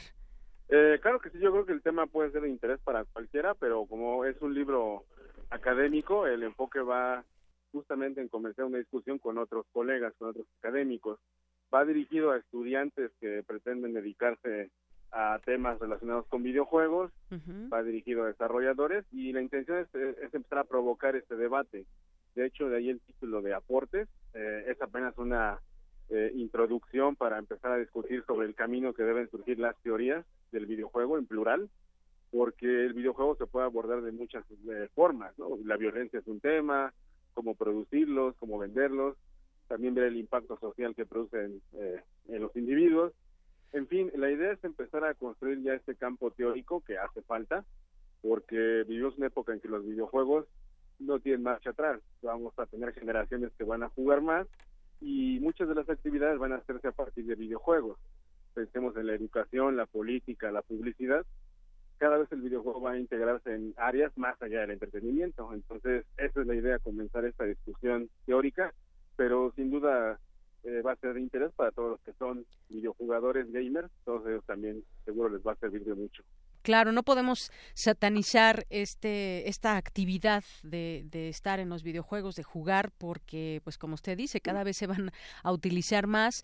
Y también dentro de este de este libro leo que hay un recuento histórico de cómo han impactado en la sociedad durante distintas épocas, qué teorías, qué investigaciones ha inspirado y actualmente qué se necesita investigar acerca de ellos, porque hay que reconocerlo también que es una de las actividades eh, con las cuales se está educando a nuevas generaciones también y podemos además hablar de redes de redes entre entre los jugadores porque muchas veces se está compitiendo, se está jugando con alguien que está del otro lado del mundo, por ejemplo.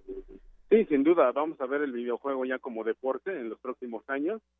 Ya hay ligas de esports y jugadores profesionales y bueno, todo el impacto que va a tener el videojuego en todas esas áreas, pues va a ser fundamental tener mecanismos para estudiarlo, para justamente no llegar a un punto de satanizarlos o apoyarlos, sino que lleguemos a un conocimiento pues, completo del fenómeno.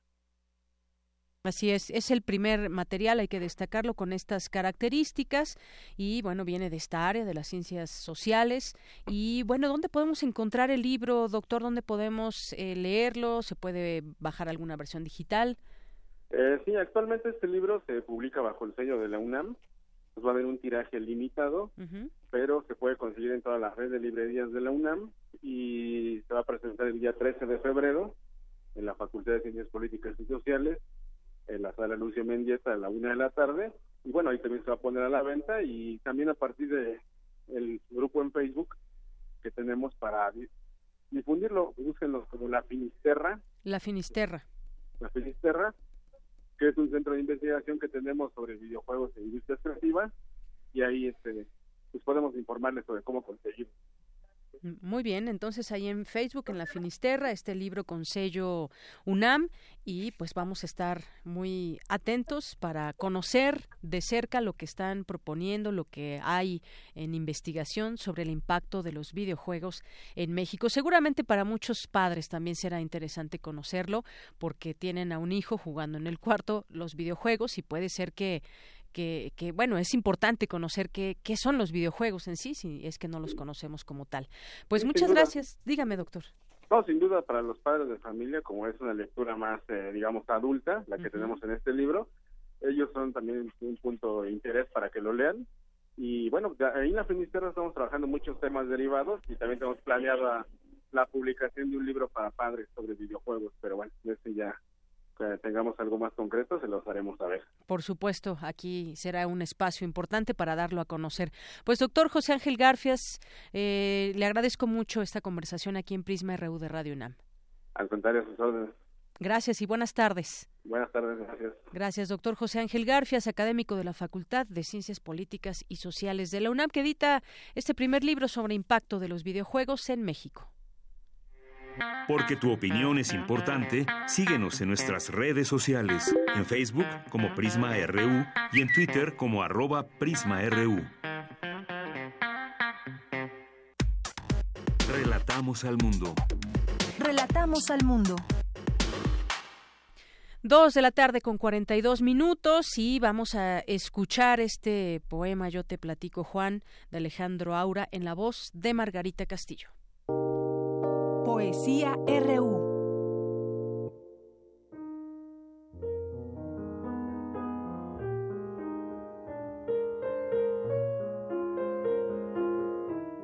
Esta semana, en el Panteón Civil de Dolores, dejamos a mi abuela anclada en la tibieza, dicen, de la tierra. La guardamos con su corazón quieto. La pusimos a conocer la vida nunca más. Yo te platico, Juan, que esta semana, después de 16 días en estado de oxígeno, murió mi abuela. Con suero y con plegarias le fueron dando como forma de pan, una como levadura, tal vez para después de muerta irse haciendo costumbre con la tierra. Yo te platico para que sepas la muerte de los viejos, ni más ancha ni más escalonada.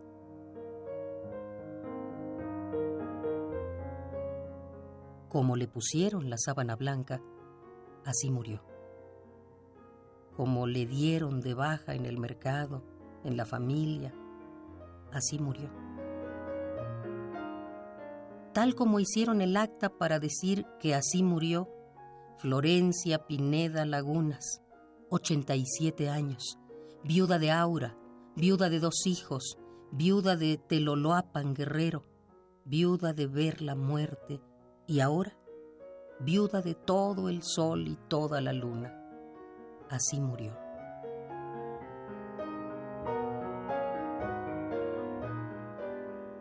Florencia Pineda Lagunas creció y se multiplicó sobre la tierra. Somos sus rasgos en gerundio. Tres hijos, doce nietos y siete bisnietos hasta hoy, 12 de marzo de 1967. Pasado mañana del día de sol que la enterramos.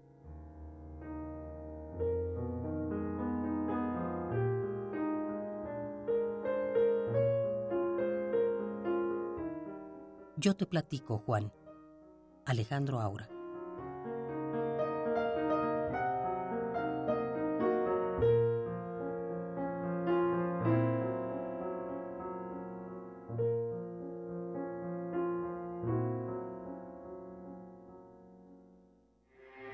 Porque tu opinión es importante, síguenos en nuestras redes sociales, en Facebook como Prisma RU y en Twitter como arroba PrismaRU.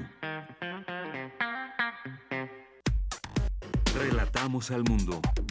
Relatamos al mundo. Colaboradores RU. Literatura. Bien, continuamos, son las 2 de la tarde con 46 minutos y es tiempo de irnos a literatura.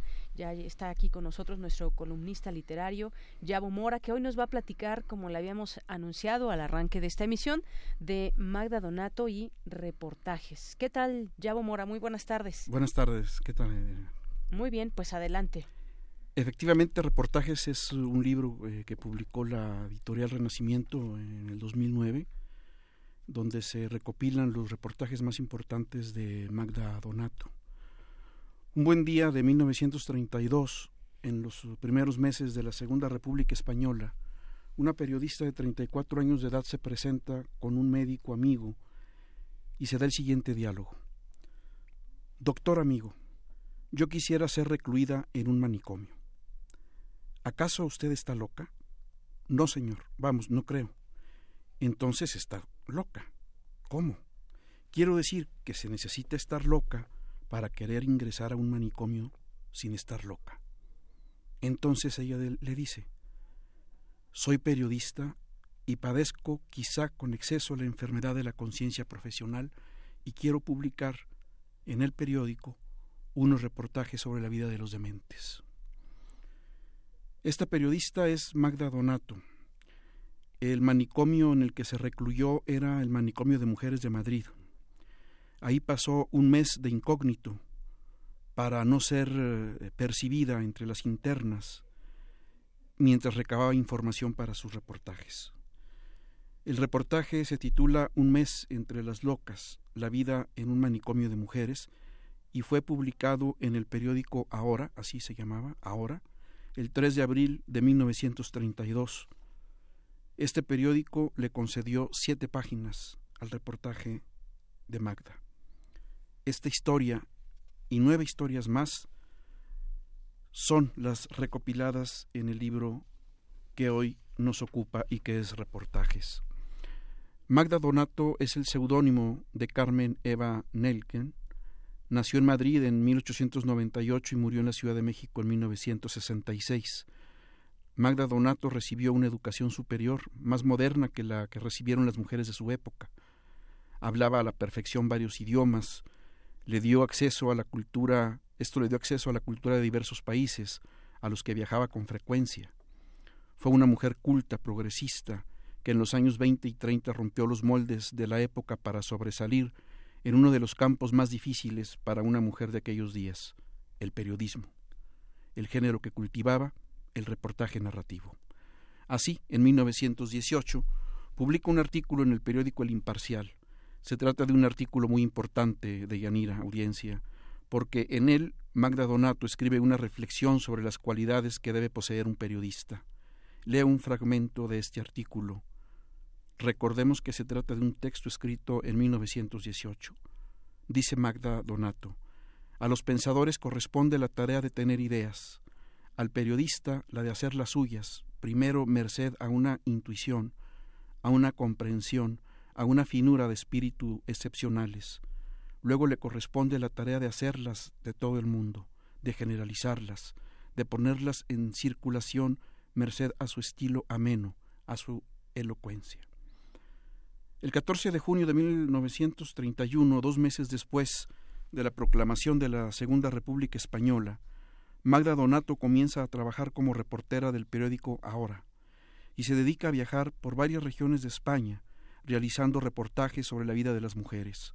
Sus reportajes, además del profundo compromiso social con su género, tenían un rasgo poco común en la época y que apenas en la nuestra se cultiva con más o menos aceptación, el uso del yo como instrumento narrativo, un yo feminista que da testimonio de la vida de las mujeres en España de la década de los 30. Debo apuntar un dato sobre el, sobre el periódico en el que trabajó nuestra reportera. Ahora, era su nombre, este periódico, fundado en 1930, se convirtió muy pronto en el éxito periodístico de la Segunda República por las ideas que representaba. Este periódico fue también un medio que impulsó el reportaje narrativo por ser el género periodístico que consigue transmitir una impresión de inmediatez de la realidad social. Este es el periódico en el que trabajó Magda Donato en la década de los 30 y el libro que hoy presentamos, que hoy recomendamos, recopila 10 reportajes de largo aliento, entre los que destacan Un mes entre las locas, La vida en la cárcel de mujeres, Una mujer busca trabajo, Cómo se vive en un albergue de mendigas, y seis reportajes más a lo largo de 400 páginas. La periodista Magda Donato, además de dar una calidad literaria a sus reportajes, ponía en práctica esa estrategia para documentarlos, pasaba de incógnito en un determinado ambiente, durante pasaba algún tiempo, para familiarizarse con el lugar y sus habitantes, y así poder ofrecer a sus lectores historias reales que Magda había sido testigo. Sí, Deyanira Auditorio, esa estrategia del periodista disfrazado que puso de moda el escritor norteamericano Hunter S. Thompson cuando se filtró a una pandilla de motociclistas para escribir su libro Los Ángeles del Infierno, publicado en 1966, o como lo hizo el escritor alemán Günther Wallraff en la década de los 80, con libros como Cabeza de Turco y con Los Perdedores del Mejor de los Mundos, y que hizo popular con la frase hay que disfrazarse para desenmascarar a la sociedad. Hay que engañar y desfigurarse para descubrir la verdad. Ese periodismo de profundidad, ese periodismo de, de disfraz, de incógnito, ya era practicado por la periodista Magda Donato en la década de los 30. Esto hizo de ella una gran periodista comprometida con la tarea de dar a conocer historias reales de mujeres reales en condiciones difíciles de existencia. ¿Qué pasó con Magda eh, Donato? Dejó de ser periodista. En 1939 se exilia en México tras la Guerra Civil Española y se dedica a la actuación en el grupo Los Comediantes de Francia. Se dedica también a escribir obras de teatro para niños y además fue actriz de cine mexicano. Entre sus películas se recuerdan La Liga de las Muchachas, Curvas Peligrosas, El Amor no es negocio y Caperucita y Pulgarcito contra los monstruos. El libro que hoy traemos, Reportajes de Magda Donato, es una pieza importante que todo, que toda periodista debe tener en su, en su biblioteca, sobre todo aquellos que cultivan el género narrativo, la crónica. Muy bien, pues muchas gracias, Yabo. Fíjate que estuve leyendo, hay un, artículo que publicó el año pasado Guillermo Torresi en un medio español, Torresi, no me acuerdo ahorita si fue en El País o me parece que fue El País, y, donde describe así a Magda y dice que descubrir a Magda Donato es chocar de pleno con la verdad, es sentir el latigazo de una realidad fresca, una realidad ardiendo, recién salida del horno. Los que no hayan atravesado esa jungla, libre de enredos, deben leerla. Y en otra parte, ahorita que aprovechando que tenemos un poco de tiempo, también una descripción que hace eh, pues de vivir en carne propia justamente esto que nos decías de que haber querido entrar al manicomio por ejemplo y, y, vivir de cerca muchas cosas se adentra a vivir en carne propia lo que quiere conocer y con posterioridad contarle al mundo. Donato los llamó reportajes vívidos y puntualizó solo las mujeres tienen bastante corazón para poner en el periodismo la dosis de humanitarismo desinteresado del cual es susceptible. Solo ellas tienen bastante constancia o testarudez para llevar su tarea a cabo a través de todas las dificultades y de todas las amarguras. Así es. Bien, pues gracias por esta recomendación y platicarnos acerca de este libro. Gracias a ti. Gracias, Yabo Mora. Vamos ahora con mi compañera Dulce García, que nos tiene información de ¿Existe el universo? ¿Usted qué opinión tiene acerca de ello? Vamos a ir con esta información que nos preparó Dulce García. En películas, libros, caricaturas, es común encontrar la idea de un universo paralelo. La narrativa de estos formatos cuestiona las leyes de la física o las muestran como contrarias, quizá a manera de teoría, quizá a manera de sátira. La ciencia está tan avanzada que se cree que ya se conoce el universo, se cree que éste es infinito y no se imagina fácilmente en qué punto podría comenzar uno paralelo. Sin embargo, los cuestionamientos sobre esta temática han llegado más lejos. Existen por lo menos tres teorías independientes que invitan a creer que es posible que en este momento haya un número gigantesco de universos muy diferentes a este. A esto se le llama el multiverso. Este concepto apareció por primera vez en la mecánica cuántica, una disciplina de la física encargada de estudiar el movimiento de partículas muy pequeñas. El doctor Saúl Ramos, investigador del Instituto de Física de la UNAM, habla al respecto. El multiverso es una idea en la que muchos hipotéticos universos alternativos o paralelos existen simultáneamente. En la mecánica cuántica es donde aparece por primera vez el concepto de multiverso. Para el premio Nobel Erwin Schrödinger, el mismo del gato vivo y muerto, los resultados de las ecuaciones de la mecánica cuántica que él descubrió no describen solo historias alternativas, sino historias que ocurren simultáneamente. Así podríamos tener un universo en el que está un gato vivo y un universo en el que el gato está muerto y los dos universos existirían al mismo tiempo. Tanto la mecánica cuántica como la cosmología han sido comprobadas de muchas formas, aunque aún haya varias preguntas abiertas. También la cosmología permite la existencia de muchos universos simultáneos. A partir de la idea de inflación en la que distintos puntos de nuestro universo pudieron inflarse a distintas tasas hasta formar un universo de un lado como el nuestro en el que ustedes y yo estamos existiendo y del otro lado un universo en el que incluso las leyes de la física podrían ser diferentes, ya tendríamos dos universos, pero hay distintos puntos en el universo que pudieron haberse inflado de manera diferente formando distintas cápsulas y cada una de estas cápsulas, cada una de estas esferas infladas sería un universo diferente. Mientras que la teoría de cuerdas aún permanece en el territorio de las especulaciones. Por último, la teoría de cuerdas. En la teoría de cuerdas todas las partículas no son puntos o canicas diminutas, sino más bien cuerdas oscilantes que forman esas partículas que nos rodean.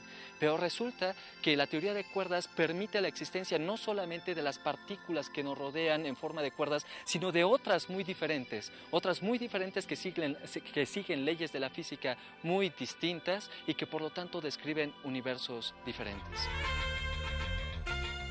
Sin embargo, el hecho de que tres teorías independientes, dos de ellas comprobadas, predigan la existencia de un multiverso, invita a creer que es posible que en este momento haya un número gigantesco de universos muy diferentes a este y con los que quizá nunca se pueda establecer comunicación. Para Radio UNAM, Dulce García. Gracias, Dulce García. Ya casi nos vamos, ya casi nos despedimos de todos ustedes para invitarlos a que nos escuchen mañana en punto de la una de la tarde aquí en el 96.1 de FM. Vamos a despedirnos con esta canción que se llama Yellow Submarine. Es una canción que nos propone escuchar para despedirnos nuestro productor Rodrigo Aguilar, porque un día como hoy, pero ¿de qué año, Rodrigo? ¿De qué año? Se lanzó la banda sonora de la película lleva el nombre de Yellow Submarine 1969. Con esto nos despedimos. Yo soy de Yanira Morán. Gracias por su atención, gracias a todo el equipo. Hasta mañana, buenas tardes y buen provecho.